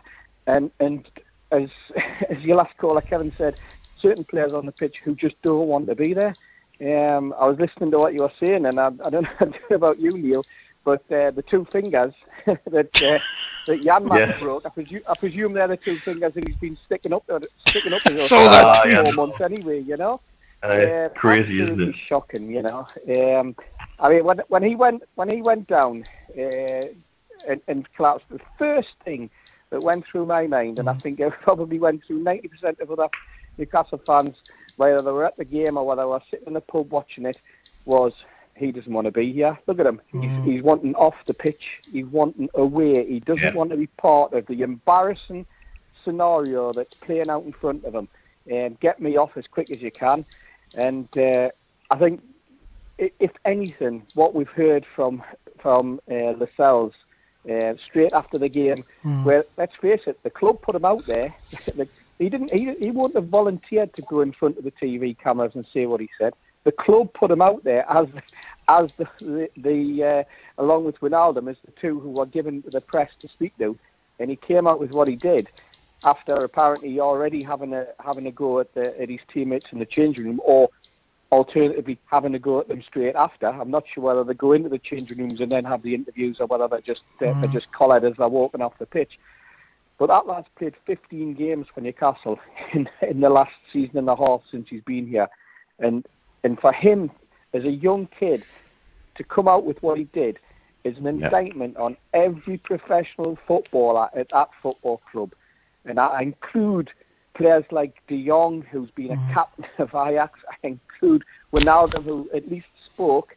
I include our cowardly captain, who probably doesn't even turn up to watch the games when he's not selected or when he's injured. You name it. It just goes on and on and on. Stephen Taylor, you know, the Geordie, you know, slapping his chest and sticking his chest out, you know, like a pigeon, and putting in a performance like he did. Quite frankly, it was one of somebody described, and Kevin described him early doors there as a League One centre half. That's an insult to players in League One, quite frankly, that performance that he put in. He should never wear a black and white. If somebody's looking at him, they should never wear a black and white shirt again. If that's the sort of performances that bloke thinks are suitable for Newcastle United. Okay, Neil? No. Well, Steve's spot on. I mean, I made my opinion on him clear earlier this evening, and frankly, we get him out of the club and keep him going. Take Janmaat with him and a couple others for that matter. It's an absolute mess. Lascelles has called them all out, and I think that's fabulous. There's part of me wonders, has Rafa put Lascelles up to that and said, are you up to calling everybody out, because we need to do something here? I mean, I don't know what you feel, you know, obviously, Steve, because you're connected to the club these days more than I am. Have you felt this coming in your dealings in and around the club, and what you felt coming from within? Do you think this is reflective of of a vibe you've picked up growing over the season, or do you think that this now has revealed something that is sort of new to many people, that the dressing room is indeed in such turmoil it seems? Well, we've heard rumours as the season's gone on that certain players don't get on with other players, but it's very much been a sort of you would expect that in a group of players, you know, they're having a go at each other and this type of thing, and that happens regularly. It's happened since time immemorial, and I've spoken to a couple of our ex-players about it over the last few months when I've been out and about at various talkings, and we've discussed it. We've discussed how bad apples can spoil things.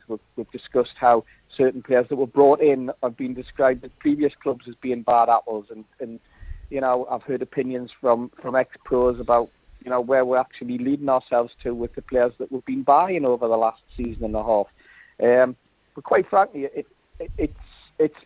it's amazed me. I must say, you know, when over the last few days when this has occurred, because we've been led to believe that all is rosy in the garden, and you know, the players are getting on well, and you know, there's a team spirit, and we're all in this together, and that's what we'll keep getting hold. And I think the people at the top of the club probably believe it. You know, if that's the sort of vibes that have come out, they probably believe it. You know, they've gone out, they've spent big money on players. There's players on big wages. You know, maybe it's their inexperience and their lack of understanding of the true professional games shown through, because you know, they are taking things for granted. They're taking, you know, if you sign somebody and you're going to pay them £60,000 or £70,000 a week, that they're going to be doing the business. And the bad apples have been the Ben Arthurs of this world, who, you know, are difficult to manage, as we kept getting told, and this type of thing. When in effect, it could quite possibly be the other way around, and they've been led a merry dance by people within the football club, within the echelons of the changing room and the first team squad, and led to believe one thing when it's actually been something else, and people have been doing things for their own ends. I do remember being invited up to St James's Park and being there when during Pardew's tenure, when Ben Arthur was the only player that came up into the chairman's suite to speak to Lee Charnley. And at the time, it was at the start of the season, and at the time thinking, that's strange, because you would expect players, you know, but it was obviously, he felt as though something was going on that he needed to talk to the chairman about rather than go to the manager. You know, the manager was very much not in the picture in terms of being up there on that corridor. Yet, you know, certain players felt, like Ben Arthur, felt as though he had a need, along with his agent, to come in, and that was right at the start of the season, before there'd even been a league game. You know, I think it was the Real Sociedad game, if my memory serves me right. I think we played them in a friendly. And you know, you look back now and you think, was he one of these worky tickets who always wanted something more? Is that what he's coming for? And not getting his own way, or did the lad genuinely have an issue with the coach and staff or the manager or whomever, and he wanted to voice it? And perhaps by doing that, it upset the apple cart and sort of sullied his position. I don't know, but you know, these things happen. I mean, hindsight's great, isn't it? Looking back and saying, oh, I wonder if that's what was going on at that particular time. And I'm not for the life of me saying that anything was going on. But what I'm saying is that you look and you hear and you suddenly observe, and then you look back and think, hey, you know what? I wouldn't be surprised if it was that. But Neil, you expect an awful lot more. These guys are professional footballers, and the one thing you would expect would be a bit of pride. And we've spoken about it at work today, and you look at the Leicester City position, which you've already mentioned earlier, and where they were this time last season, and how. A quick run of results, and all of a sudden it's what subsequently happened, the confidence that's given them going into the new season, and I think there's an awful lot of praise got to go. And I know a lot of people go on about Pearson, and he did all the groundwork. I don't particularly believe that, because otherwise I agree, they would have clicked in an awful lot earlier, wouldn't they? You know, wouldn't have taken until the last six games, and then Pearson sort of become sort of saviour for them. I think you look at Ranieri, who's looked at that team and just gone in there and given them so much confidence, riding on the back of a six-game unbeaten run, and at the start of the season, and he's just looked at it and think, you know what? And I look at it and think how we would have benefited from a Robert Hoose at the back, you know, an old pro who's hard as nails. And what their manager has done is he's looked and he thought, you know what? Morgan hasn't got much pace. Hoose hasn't got much pace. The two fullbacks aren't exactly the best fullbacks in the world, but you know what? I can stick somebody in front. I can have a team of workhorses around these guys. I can protect them. Azure, a perfect example. The season before, I thought, you know, he looks like a lazy type of player. And yet Azure's turned around and they said, you're not going to be a regular unless you work your socks off. And at times he looks like an absolute perfect ready-made replacement for Vardy when Vardy's knackered. You know, and Vardy's ran for 70 minutes and they bring Azure on and he runs for 20. Azure's had never ran for 20 minutes in his life, I don't think, before Ranieri started. But it just goes to show, and a change of mentality, that's all it's needed. Because we have got some gifted players in that team. We've seen them put performances in. The performance against Norwich, you know, we scored 6 goals against Norwich, and... And you look back and you think, well, that should have been the start of something big. As it happens, it was the end. It was the end of it, you know. We've never looked forward since then, never mind look back. Thing is, I think I've read, obviously, on Twitter that they reckon Lee Ryder's saying there could be 8 changes on Saturday. 8? But he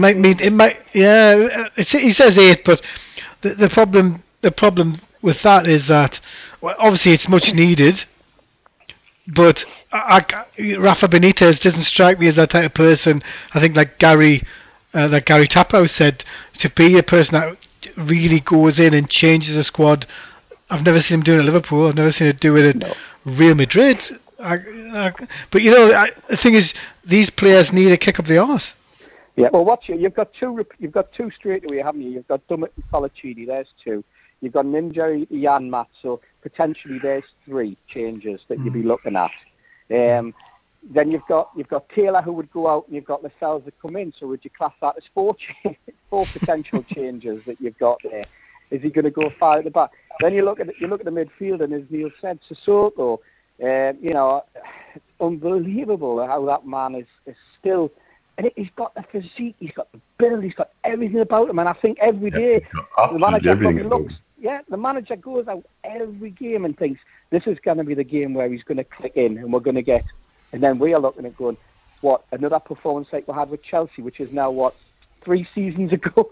He's never put a performance in since, you know? Really. Wijnaldum, what's up with him? Has he got some sort of travel bug or something? He cannot play at all. Wijnaldum's never been the same player since the Dutch collapsed and didn't get into the European Championships. And he you're thinking, he's a huffy Dutchman. He's a Dutchman who's, you know, his mentality, his brain's gone, you know, for the season, because we've seen it happen with Dutchmen many, many times at other clubs, you know, where they just simply lose interest, don't they? Edgar Davids was a player who would lose interest wherever, and you could always tell the number of clubs that Dutchmen play for, you know. They fall out with each other, never play with them. Who would you play? Obviously, I keep on here about Sterry. You probably know more about Sterry than what I do, or Neil does. What's your thoughts on him? Because he's been in and around this team for a while now. Plus, you got Kevin Mbabu, who can probably play left back. But the thing is, you got Dummett. They've got Coloccini. We don't want him anywhere near the team. But it looks like with Taylor being they said Taylor was injured, didn't they? And he brought on Lascelles. It makes a statement that if he leaves out Taylor on Saturday and plays Lascelles with Mbemba, you would think that's a better fit, isn't it? You would think, wouldn't you? Well, you know, the best fit is Coloccini and Mbemba. If the truth be known, that's the best fit. Yeah. You know, they're the two who together, Coloccini. You know, when he's been alongside Mbemba, Mbemba's looked a good player. Mbemba hasn't looked a good player since he came back from injury, and whether he's had Lascelles on his shoulder or whether he's had Taylor on his shoulder, he's looked just as much a liability as either of those two. Lascelles hasn't set the world alight in his performances. In fact, quite the opposite. I've been quite critical of his performances as well, and Stephen Taylor's. Well, we've already mentioned that. No. It's Coloccini that you need back, and as much as you might not like to hear that, nobody Andrew, does. You know, I do, because what he does bring on his day, what Coloccini brings is he brings an air to the back four, in terms of he frees up the likes of an Mbemba to concentrate on his game. You'd see Mbemba concentrate for an entire game on his own game, and those two have always, for me, been the best partnership. It's the best of a bad job, by the way, but it's the best. You know, we've got to look at what we've got in front of, and we've got to say, well, that's it. You know, regardless of whether people don't like Coloccini's attitude, or I think his performances, or his lack of captainability, or whatever it happens to be, and there's so many Newcastle fans that have a down on him. But at the end of the day, changes have got to be made, and you've got to pick players, and you know that. To me, I'm not saying that it's going to happen, but for me, I think he'll be back in on Saturday if he's fit. I think that's one of the changes that we'll see. Neil? Well, I think that he's got a number of potentially difficult choices to make, but for me, he's got nothing to lose by mixing it up, because surely they cannot do worse than that lot that performed on Saturday. You know, and some fresh faces might make a difference. Dummett, I think, has got to come in. I think if Mbabu's fit, I liked him at left back, and he's actually right-footed. So there's maybe Janmaat's replacement straight away. I think I find it tough on Lascelles to let Lascelles out, but I hear what you're saying about Coloccini and Mbemba being the best pairing, and we've got to kind of go with the best pairing, really.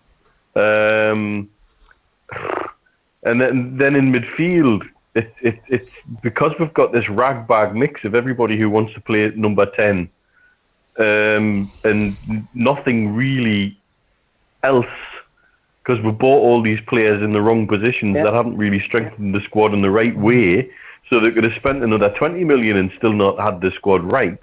It's Perm sort of 8 from 12 or 13, 14 for the remaining outfield player.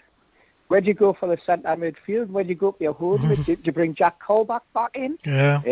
Jack Colback and Shelby, that's never looked like a partnership made in heaven. No, it hasn't. Anita, do you just stick in it? No, you don't, because again, you know, little twinkle toes, you buzz around, but not produce anything. Then you Tioté is about a stone overweight. He's about a stone overweight, and he doesn't want to be here. Exactly. He wanted to be in China in January, and he's done the typical, I'll come back, and he's come back in the huff, and he's clearly overweight, he's clearly unfit, and when he's like that, he's a yellow card waiting to happen. You can set the timer, hit 15 minutes. If he's not on the yellow card, he will be now. Yeah. You know, it's crazy. We've got this mess of a squad. So to be honest, by chucking people in, I don't think he's got much to lose. Really, we've got a team that can play with pace at times in certain players, the likes of Sissoko, the likes of Wijnaldum, the likes of Perez, and yet when those three are on the pitch, we suddenly seem to slow the game down. You know, and Tioté certainly slows the game down for you when you have him in the team. Anita doesn't have the urgency that's required. Colback's limited anyway, and Shelby's turned into the huffy player. Mm-hmm. That Swansea got rid of, you know. Mm-hmm. Then you look at Townsend. Now, I'm a critic of Townsend because I expect an awful lot more of him. And I put on Twitter at the weekend that what you've got with Townsend is you've got a player who left Tottenham Hotspur, and you've got a club at Tottenham who's never looked back since they decided not to play him. You know? and yes, he scored a good goal, but it was an individual goal. He didn't pass the ball to anyone. He ran across the box, and then he just hit it. He'd already had another goal where Foster tipped it round the post, and then he did exactly the same again. But give the lad his due. At least he's having a shot, and he's getting a shot on target. We saw absolutely nothing from Wijnaldum. We saw very little from Mitrovic, although again he battles away. We saw nothing at all from Cissé. You know, who again, there's a player who you know, he couldn't miss a goal, and now he couldn't hit a bond at 5 paces. De Jong for me is the man. When you watch the game, was the link man that was when the ball came into the centre, he was immediately hitting it wide. And I remember there was one particular part on Saturday where he got the ball. He looked, he saw the run, he laid it right out onto the left to Sissoko. Sissoko had 40 yards in which to move forward. He had a full-back in front of him who he could have wrong-footed like he can do at any particular moment in the game. And you thought, get out the byline, get the crossing. You've got Mitrovic there. You get it on his head. You know that he's dangerous. And what did he do? He looked up and thought, I'll just howk it from here. 40 yards out. And he howked the crossing and dropped it. He didn't even properly. He just dropped it in and then turned as if to say, well, it might land there or it might go out for a goal kick. You know, and that, I was screaming at frustration at what I was seeing. Now, it was crying out for, get down, attack your man, get the binding. You've got the pace, you've got the build, you've got the power, you've got the ability.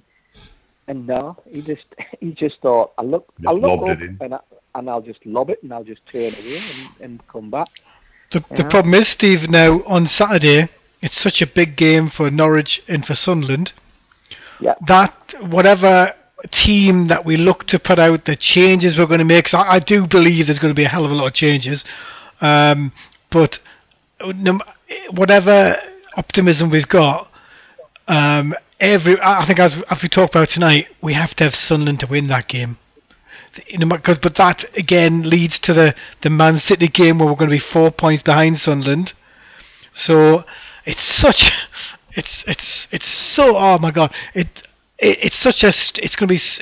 stressful, and we're not even trying on the pitch, and it just seems to, the other teams are doing their damnedest to keep us in there. Yeah, it is, and when you look at it and you're thinking, God, yeah, you want Sunderland to win because you want to keep Norwich pegged back to be among the three of you that are fighting, but one of you to get out. And that's crazy.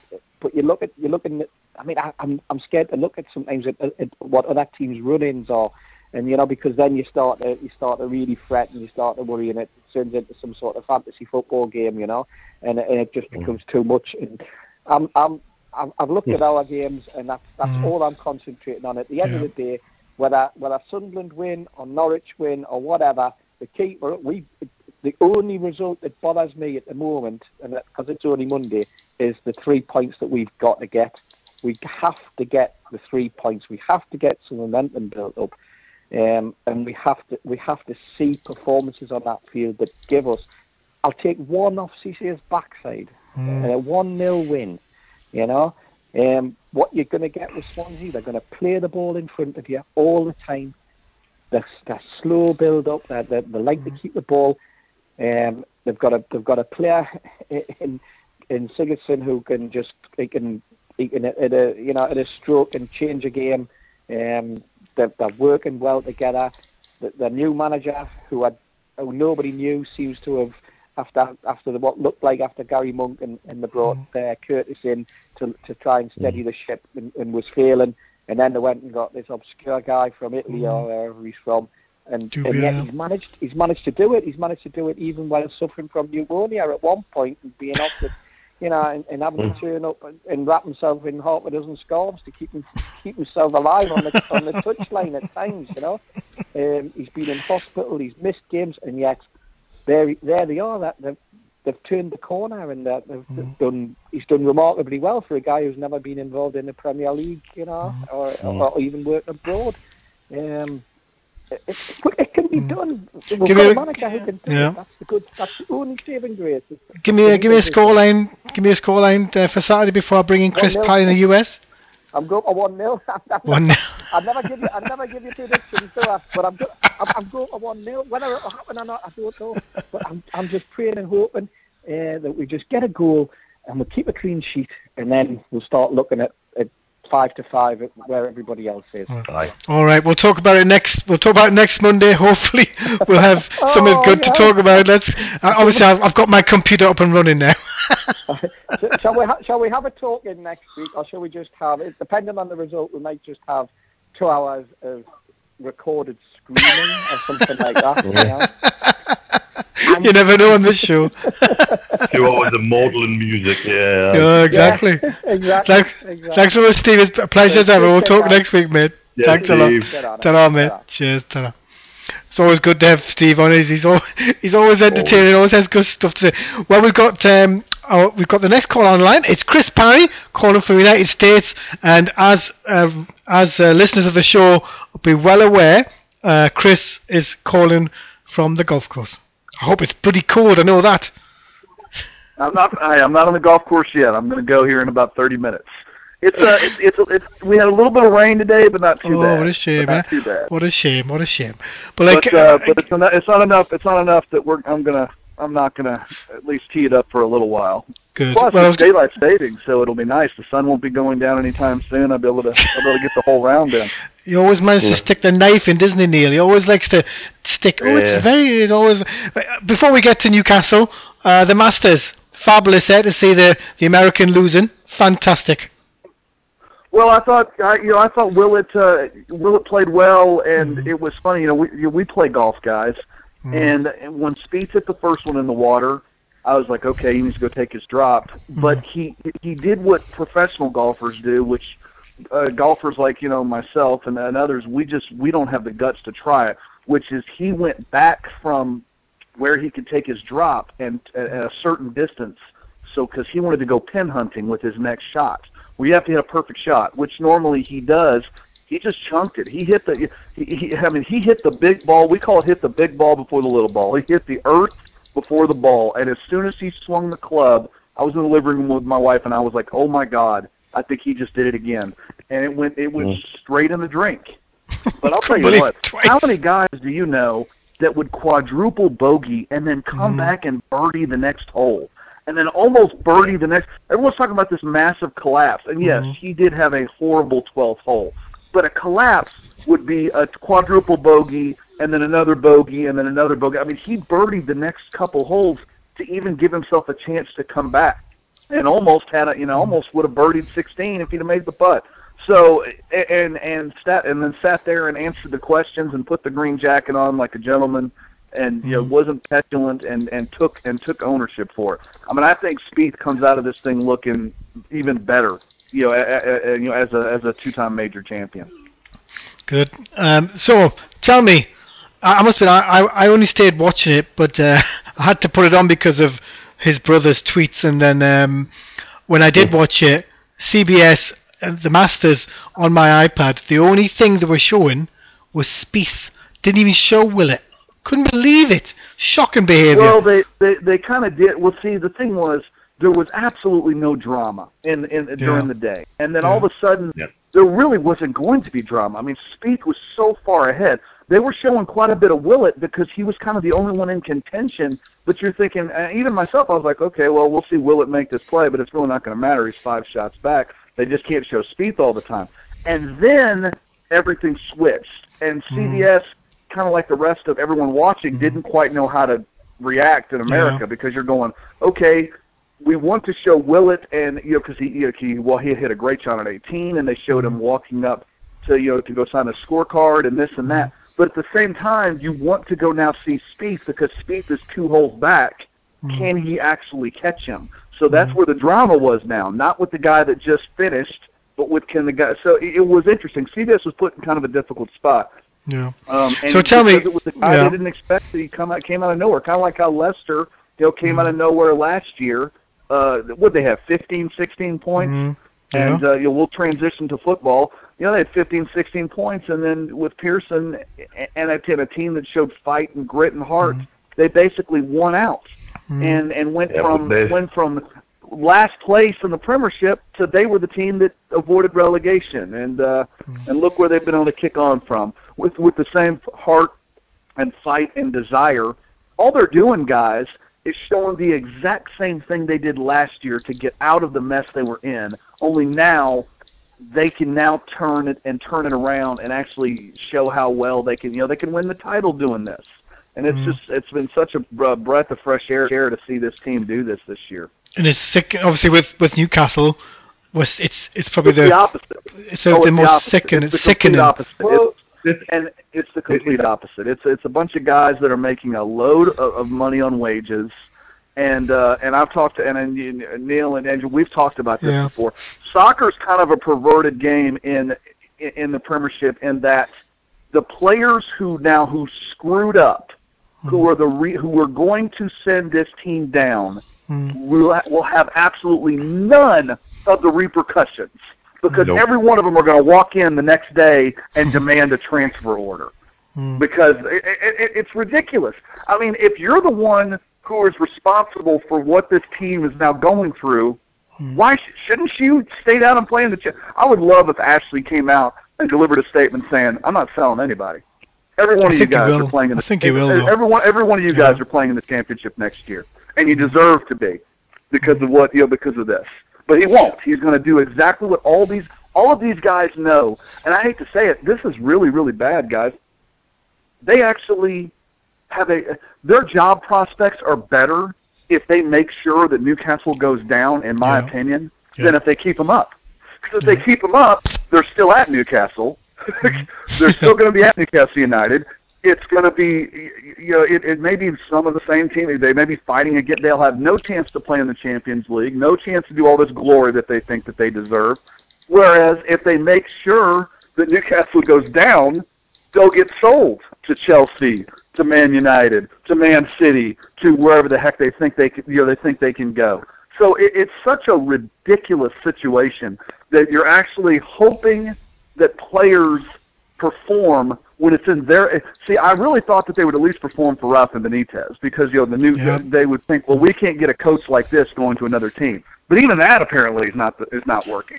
That's very true, isn't it, Neil? That, like what Chris has just said, we all expected something to happen, a bit more heart, a bit more bottle, a bit more football, Neil, isn't it? He's used the magic words.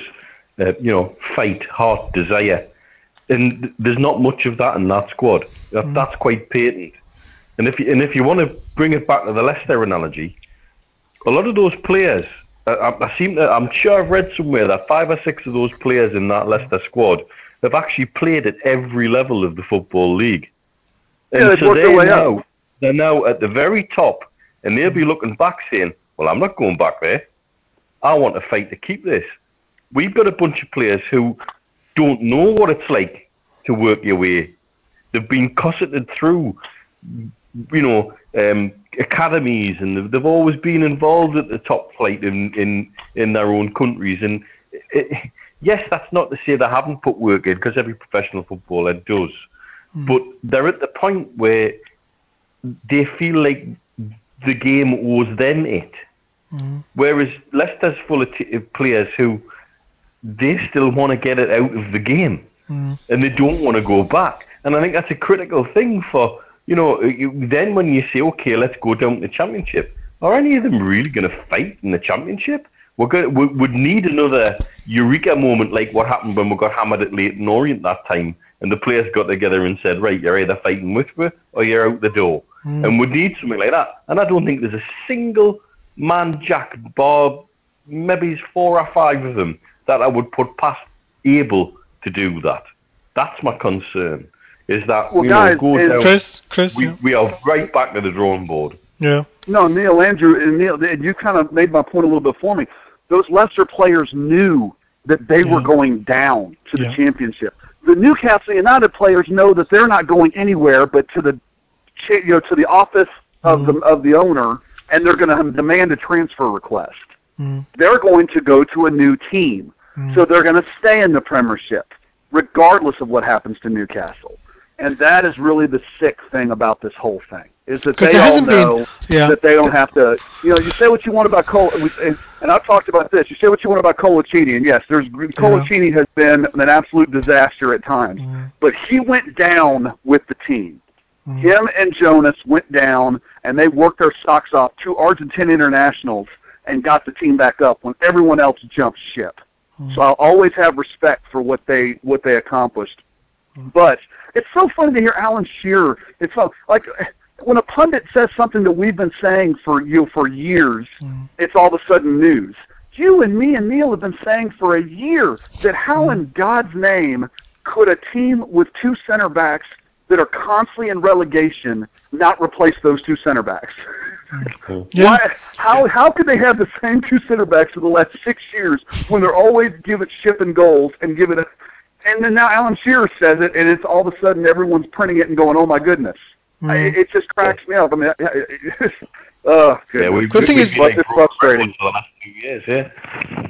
Thing is, could you quite believe what you're watching on Saturday though, Chris? Because it was like a training game. I couldn't believe it. Well, and to credit, Southampton did what a team that. I mean, Newcastle has absolutely no confidence. Even with Benitez, they have no confidence. I mean, they barely got lucky. You know, they got a point from Sunderland. Whoopee! You know, that's it at home. So they have no confidence.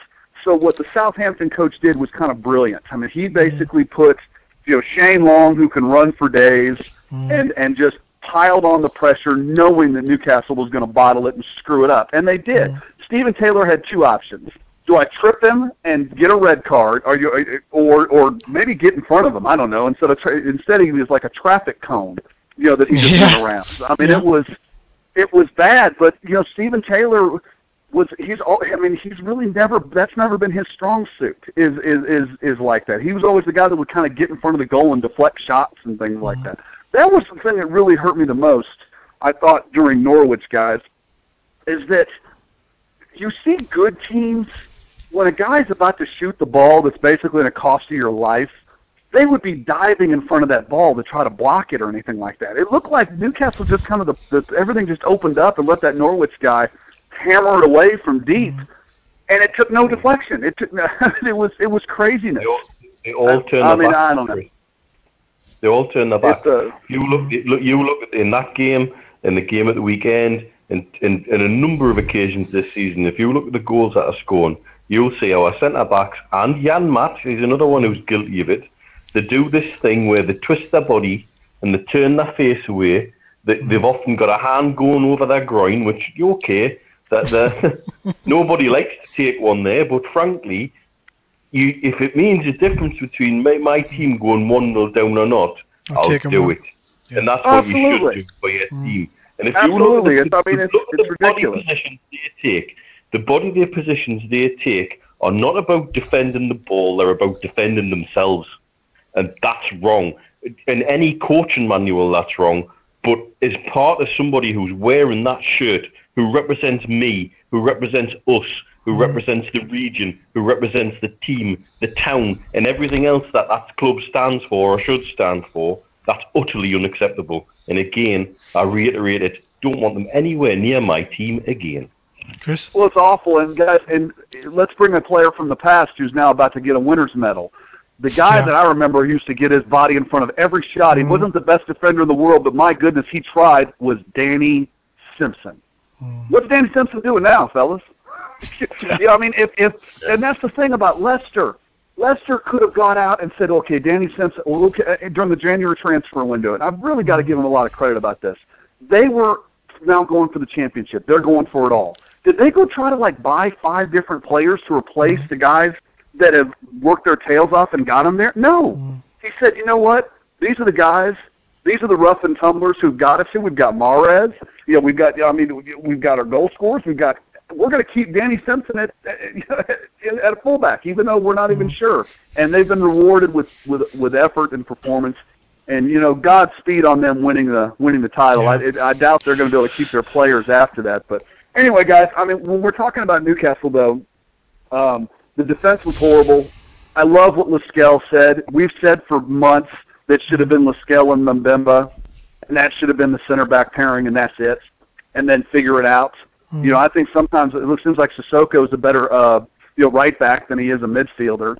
But for all the things that Sissoko does that drives us crazy, I do see him at least sometimes giving effort. You know, Janmaat seems like he wants to get forward so bad that he doesn't seem like he wants to defend as much.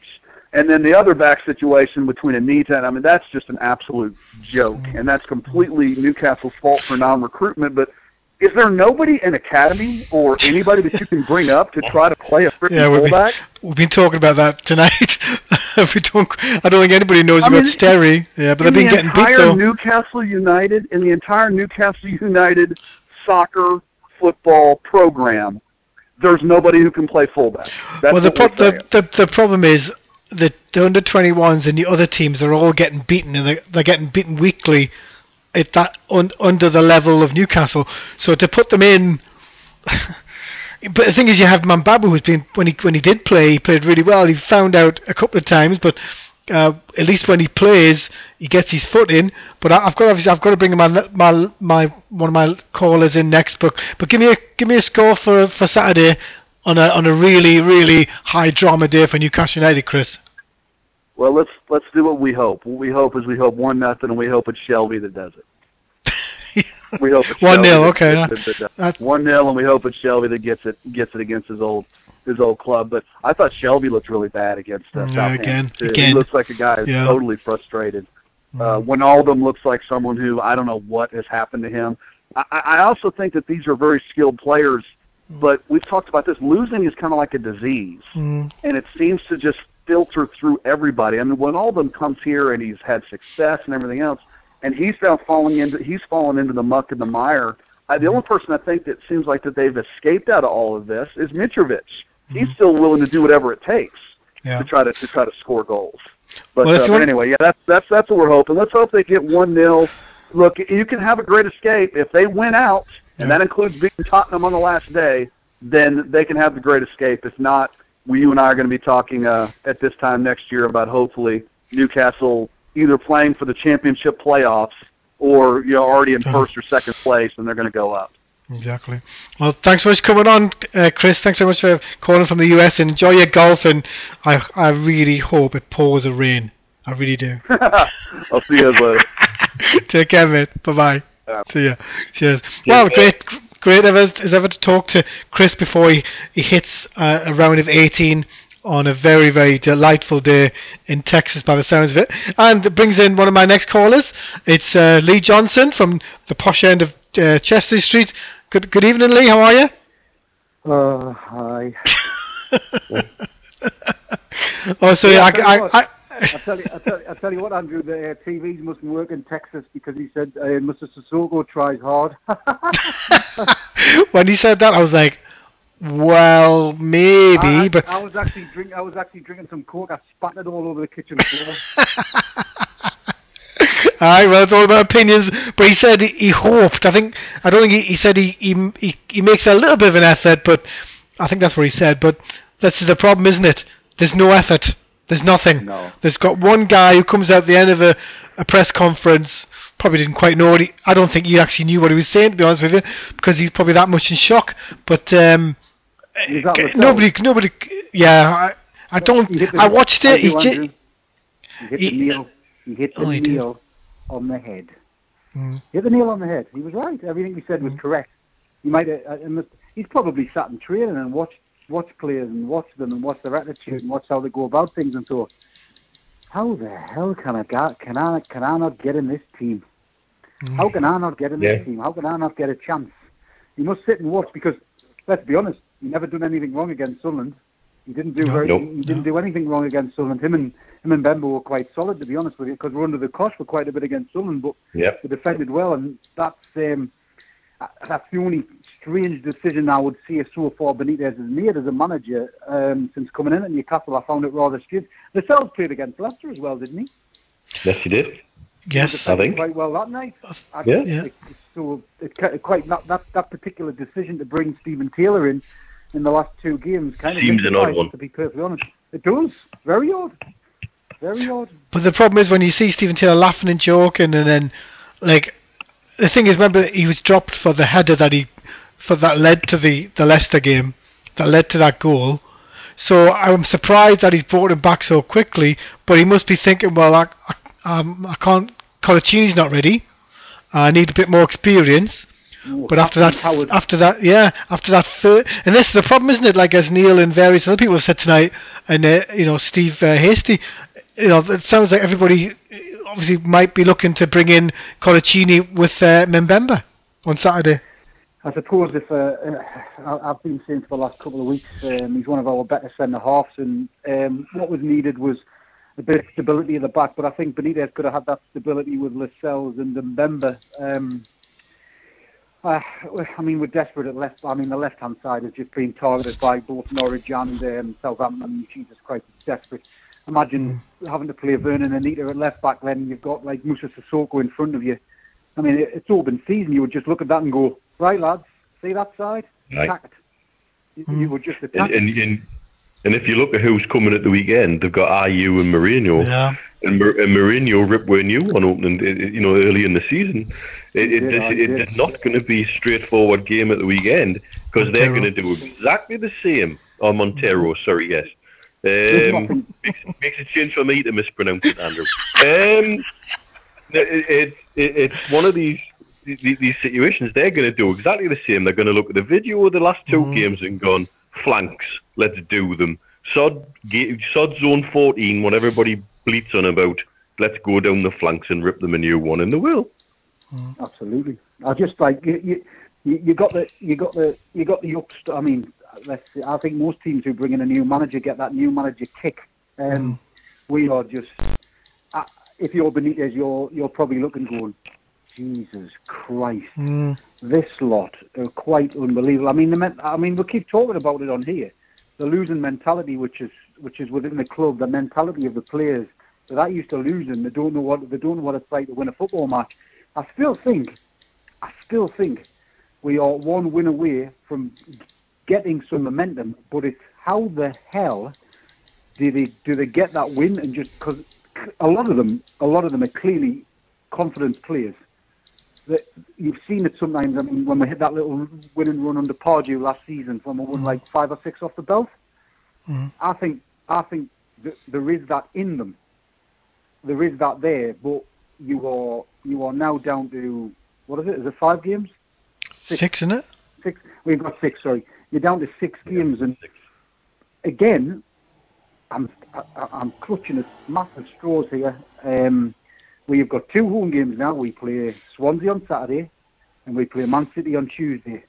And if, let's say, Sunderland go to Norwich on Saturday and win the game, we could be, by Tuesday night, at 9:45, be level on points with Norwich if we win at both of our home games.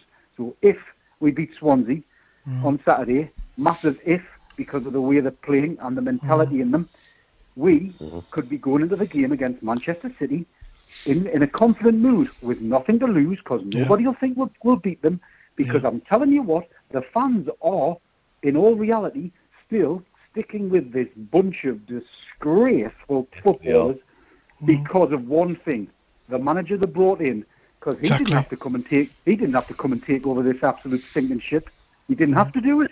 He didn't have to do it. But some of them players, I'm sadly saying probably when we go down, it'll be kicked out of here quick, I don't care. Half of them are an absolute disgrace. They don't deserve to wear the shirt. Mm. They don't understand the region. They don't understand the people. This club, I've said it a million times, the club can be exactly what it wants to be, but the people who currently run it, from the owner downward, and that's where it starts, from the owner down. It's the mentality of losing and penny pinching and doing this and undervaluing things and talking about cup competitions being, not relevant. That all just filters through for me, and it sets a losing mentality. You wouldn't have seen Alex Ferguson at Manchester United ever devaluing any trophy. He didn't do things like that. You were in it to win it. You wanted to win every single game you played in. It didn't matter who you played, but you wanted to win the game. And the problem with us, Newcastle have set that many agendas over the tenure of Mike Ashley, where that losing mentality has been cranked up, kicked in, and continued to kick in. And you look at them, they look absolutely lost. And it's to the point where the fans are kind of looking at each other and, you think, oh, is it a good thing if we go down? Maybe we'll get rid of this guy and then we'll start again. Because the fan base is always going to be there. All the fans want to get behind us a little bit of hope. Rafa Benitez give us that bit hope. He gave us that bit hope, and it's still there, still bubbling underneath. But Jesus Christ, I don't think even God could turn these lot round. No. I think that's the thing, isn't it, Neil? It's okay, Lee's spot on there. This is the trouble, isn't it? We're waiting for something, and it's a two-way situation. Yep. And he's right. We could go level on points next Tuesday, and the only way we're going to do anything is if Rafa Benitez, because we all know he's a big time player, a big time manager. He has to throw a lot of these players out of the team based on the performances of the games he's been in. He has to, and be risky. You'd think he has to. I mean, look, Lee's quite right what he says. If we do beat Swansea, we go into the Man City games is a free ride. Nobody's going to expect to get anything from it. We have got nothing to lose. And remember, a lot of their mentality might hinge on what happens with their Champions League return game against PSG. Yep. Because I'm telling you now, I watched that game in a bar here in Dubai, surrounded by plastic monks and plastic Parisians, and there was three of the world's four most expensive defenders on that pitch. And some of the goals were comedy cuts. Mm. Some of the goals were our level. And if they... Neil, don't go that far. Right, no, they were. Seriously, they were, mate. And my that game could hinge on what state of mind they're in, be that whether they're still in or out of the Champions League, because I don't think... we want them in, because I don't think a midweek trip up to Newcastle's really what they want, and we might get another one of Pellegrini's chuck it away sides like he played in the cup, because his mind's going to be elsewhere. They cannot win the title, and they seem to be scrambling. So we may profit from that in terms of if we can beat Swansea, and if we can get the right mentality amongst this lot of ragtag and bobtail vagabonds, waif strays and renegade players that just really haven't put a bloody shift in. They're all with this. They're all with something. And you're right, we're all sitting waiting for it to happen. You just wonder when the hell is it? And it's very, very odd. Everybody else, it seems, gets a new manager bounce except us. Well, you can imagine, Lee and Neil, on Saturday... If they don't even attempt it, there's going to be trouble. And the thing is, there's only going to be one person they're going to aim their van in. It's not going to be Rafa Benitez, because he's done that wrong. It's Mike Ashley. Has he got the big balls to turn up to Newcastle United, actually, and watch the team? Because we all know he wants to sell it. And I'm telling you, he's been a couple of times, I think. Yeah, I must admit, Andrew, I normally see him from where I sit, and I haven't seen him. No, you can see him. He normally wears a big. He normally has a He normally has a white shirt, and he's pretty large as well, so he's easy to pick out. But no, I mean, in terms of directing your fury at people, there's only one lad that's going to get it. I think we all know that. I think we all know that we have a very, very cowardly bunch of footballers, and we all know who the main ones are, and we all know that filters through the side. There's a few lads there who, you know, like touching back on what Lascelles said. Everything Lascelles said when he was pushed in front of a camera was right. And why push a young lad in front of the camera? Why push a young lad like Lascelles in front of the camera? Where's some of the senior pros? That's some of the senior pros are. I mean, even Andros Townsend, and I, the young lad, he's been in England international. Why didn't he come out? John Joe Shelby's been the captain of the club, and I've just read today that he's not supported the written press or out like that. Yeah, well, not the written press. Not supported the local press at all. No, the football club. Come on, man. My take on that, Lee, you know, is I still don't wonder whether Lascelles was pushed in front of the cameras because Rafa knew he was going to go off on one, and he let him deliver the message. You know what? He's not a stupid man, and it's certainly the best way to criticise your players is let somebody else do it. True. Yeah. We all know who the cowards are within that team. We all know who the cowards are. I'm not even going to say one person's name because every time I see his name, I just want to spit on the floor. There's certain elements of that team which I watch, and it just gets me back up instantly. I mean, I never thought I would hate a footballer more than I hated Michael Owen, and I can't believe I actually do. So Michael Owen's getting a pass out of my hate tree, and someone else got dumped right in it, and he'll stay there, I think, probably for the rest of his life, because I can't see us ever having the likes of him again. I just look at them and I just think, you don't realise what you've got here. You don't realise what you're playing for. And if you have one good game and, I don't know, 20, you start banging on about playing in the elite level of football, where realistically, Bonnie lad, if we go down to the Championship, I'd make you rot on your contract and you can sit and play with the under-21s, get beat every week next season, where that player at West Ham guns off to the Euros. You've got to sit in your garden watching it like I will be. Yeah. What do you think? Give me a score for Saturday before I bring in the last caller in. John, give me a score. Well, I'm taking the Ben, so he normally brings us good luck. So, good. I'll gun for an optimistic 2-1 victory to us. 2-1.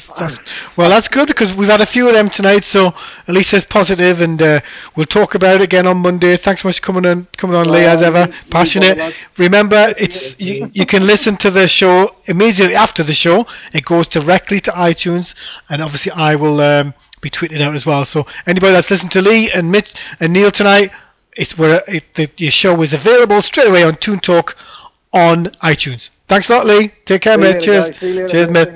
Ta-da. Cheers, mate. Cheers. Ta-da. Well, that brings us to John, who's been on the line for the last hour, listening to the show. Good evening, John. How are you? Evening, guys. How are you doing? Not too bad. So tell me, obviously, I know you're full of angst after what happened the weekend. Tell me, what's your feeling as a Newcastle United fan at the moment? Well, I mean, it's not looking good in at the minute, and we're just not fighting at all. I mean, if you look at Saturday's game, for example, I mean, there's no characters in the team, there's no fight.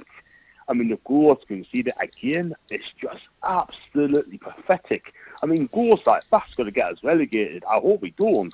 I still think we stop up this season. I think we may just stop up this season. I'm going to be optimistic here, and I'll tell you for why. Because the way we played on Saturday, and under Rafa's eyes, I guarantee you, I don't think they're going to play like that ever again. And to make it happen, we need to make some changes. We need to get rid of the egos in that team, like Gini, Musa, Darryl. Get rid of them. Just drop them and just get in players like DM, Kevin, and get them in sort of thing. You know what I mean? Even Arote. You know what I mean? But we need fighters in the team. We need passion and a bit of fight. And I'll give you an example. I mean, Janmaat. I mean, apparently he punched a wall in the room. I heard that today. I mean, and I think to myself, hang on a minute. I mean, people saying that he should show a bit of passion. No, he's not. He should be showing passion on the pitch. You win games on the pitch. Don't win games in the dressing room. You know what I mean? I mean, I mean, and let's be honest with you, I'm a Darryl fan. I really am a Darryl fan. Mm. But of late, I watched him closely in games this season, and I think to myself, has this lad got passion? Has he got fight? I mean, he's 6'1", like, he's good coming forward sort of for the ball, but he cannot defend. Not a defender. At times. Yeah. He cannot defend for toughies. You know what I mean? Even the more skills and passion than in an old granny's home rather than Janmaat at this moment. I'm telling you, for that matter or not. You know what I mean? Because our defence is an absolute joke. Mm. Talk a little bit more into the. You muffled a little bit. Talking to the telephone a little bit better, will you? That's better, much better. So the thing is, no, that's all right. The thing is, it doesn't make any sense why you go in the dressing room and you would thump the wall. I can imagine using your foot because you get at least you're using a part of the body that can absorb the pressure. But if he's trying to punch somebody, I'll give him more credit. Absolutely. So would I.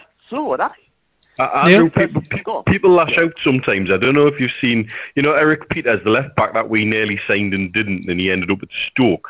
You can see a video of him. He punches one of these glass partitions on the way off a pitch after being sent off playing for PSV, and he lacerated his arm so badly. I think he was out for 3 months or something stupid like that. It happens. There are things like that happen, but like as John rightly says, like that incident again. He should be showing his passion on the pitch. Keep your head on the pitch. Stay on the pitch. He just wanted off this weekend. That whole, my groin. And off he goes limping after he's just made an arse of himself, giving a goal away. I'm sorry, it doesn't wash with me. Neil, I'll come into that, mate. The guy just do not want to be at the club whatsoever. He just doesn't fancy the fact. He's got no interest whatsoever, sort of thing, and it's not the first time. Do you know what I mean? I mean, since Rafa came, he's gone backwards. Do you know what I mean? Rafa must have told him instructions what to do, how to go about it. Listen to him.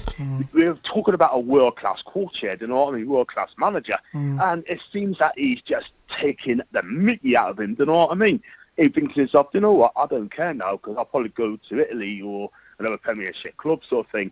I mean, his agent's forward must be red hot at this moment in time as I speak. I'm sure it is. But at the end of the day, if he hasn't got a heart to play for this famous club, if he's got no interest to play for Newcastle United, personally, if I was manager sort of thing, I'd drop him. I'd definitely drop him. In fact, I'll never play the guy again because he simply hasn't got a heart. He's absolutely spineless. He's absolutely...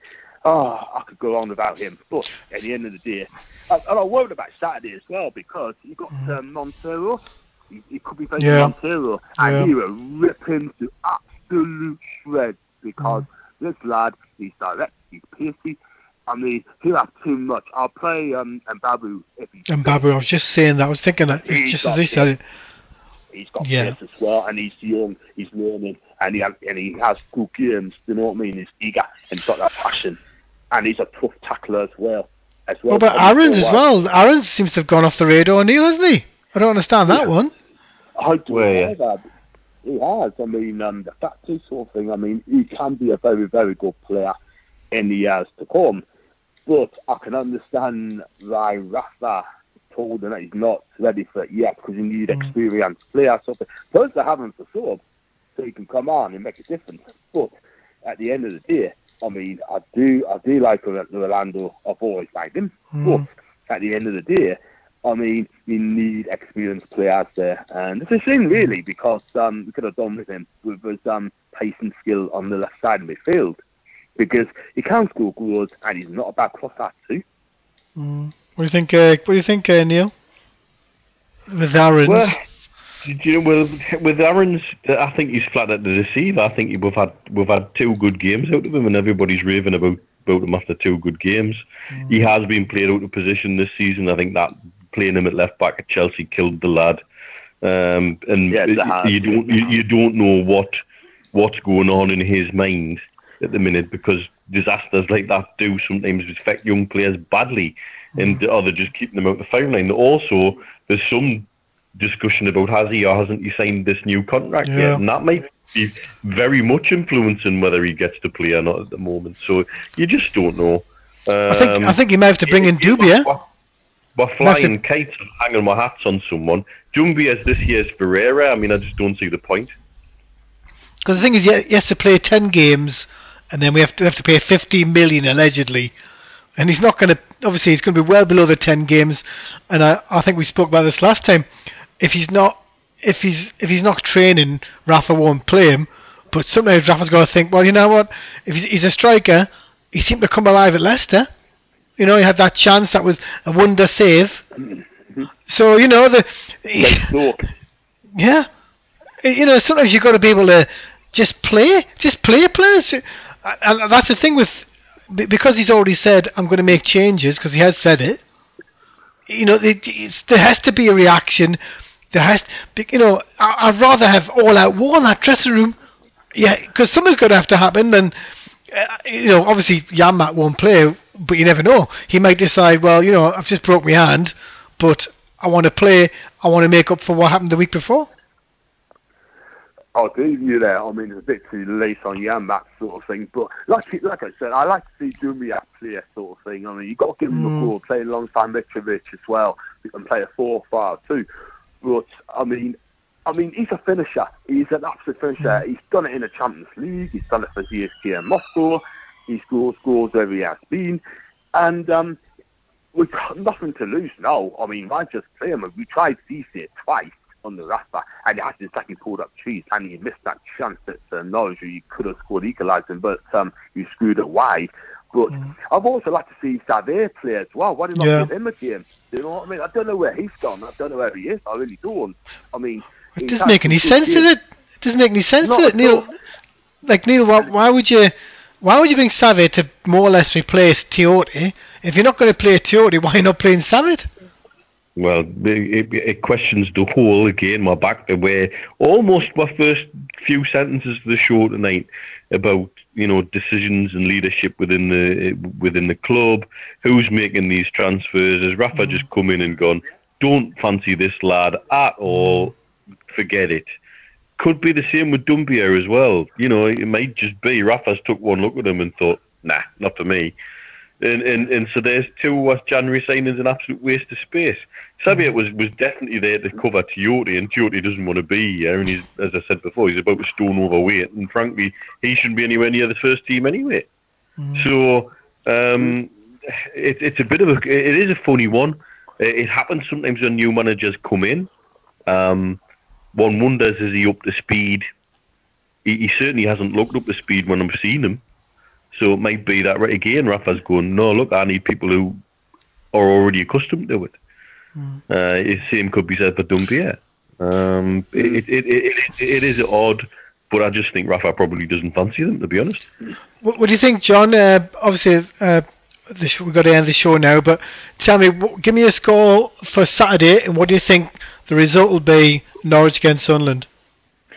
Right, I mean, I'll give you the Norwich score first. I mean, Norwich can score goals, do play football.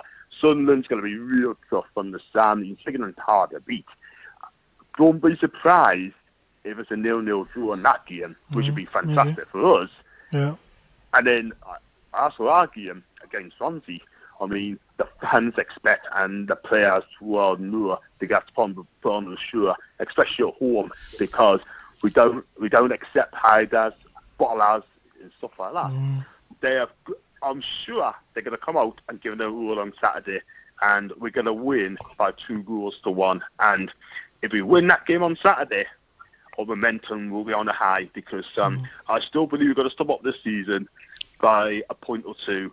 I say we're going to be safe, and I just hope it doesn't ever happen again.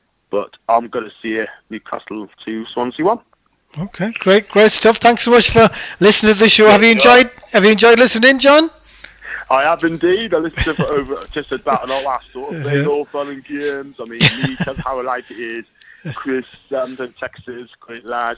We missed Steve Steve tonight, though. The guy who really tells it how it is, you know what I mean? I miss him. Steve Rafe? Steve Rafe, yeah, I love him. He tells how like it is. I'll tell him. All the people on the phone is fantastic, and that's why we love this show. Lovely. Actually, the one thing Steve said a couple of weeks ago, remember, he's now doing boxing, he's doing various things with the with ex-players.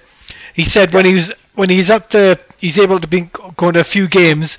He says when it's loud and it's the Newcastle fans get on people's backs, he doesn't know how they can handle it. Well, it's about mental, passion, attitude. If you want to play for the top teams, you could get a transfer to Manchester United, Man City, Arsenal, and they've got more supporters than us.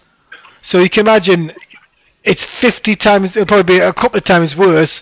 But if you can't play for Newcastle United, you won't go to any top club. Do you know what? He is absolutely spot on. I mean, we've got the best passion in the UK, the best passion in the country, you know, and some of those players, and I'll give you a few names quickly, like Riviere, Gouffran, Marbourg, and soon to be Sissoko, Wijnaldum.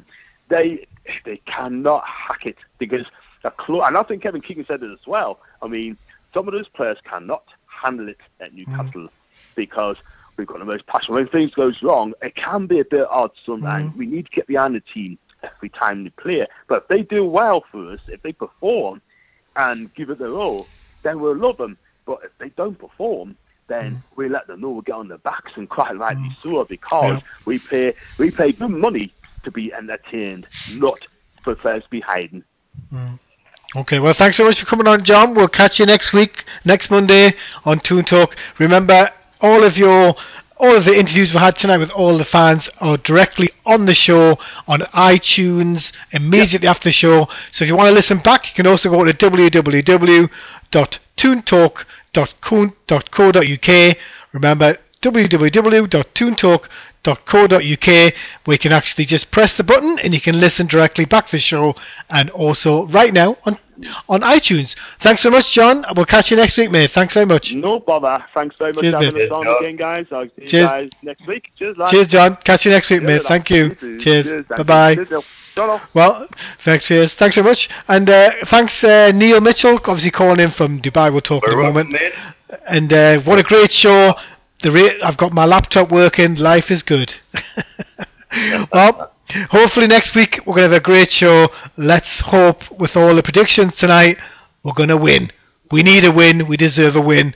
Newcastle United, players, fans, but especially the players, give us something to believe in, because you've done nothing all season. Good night.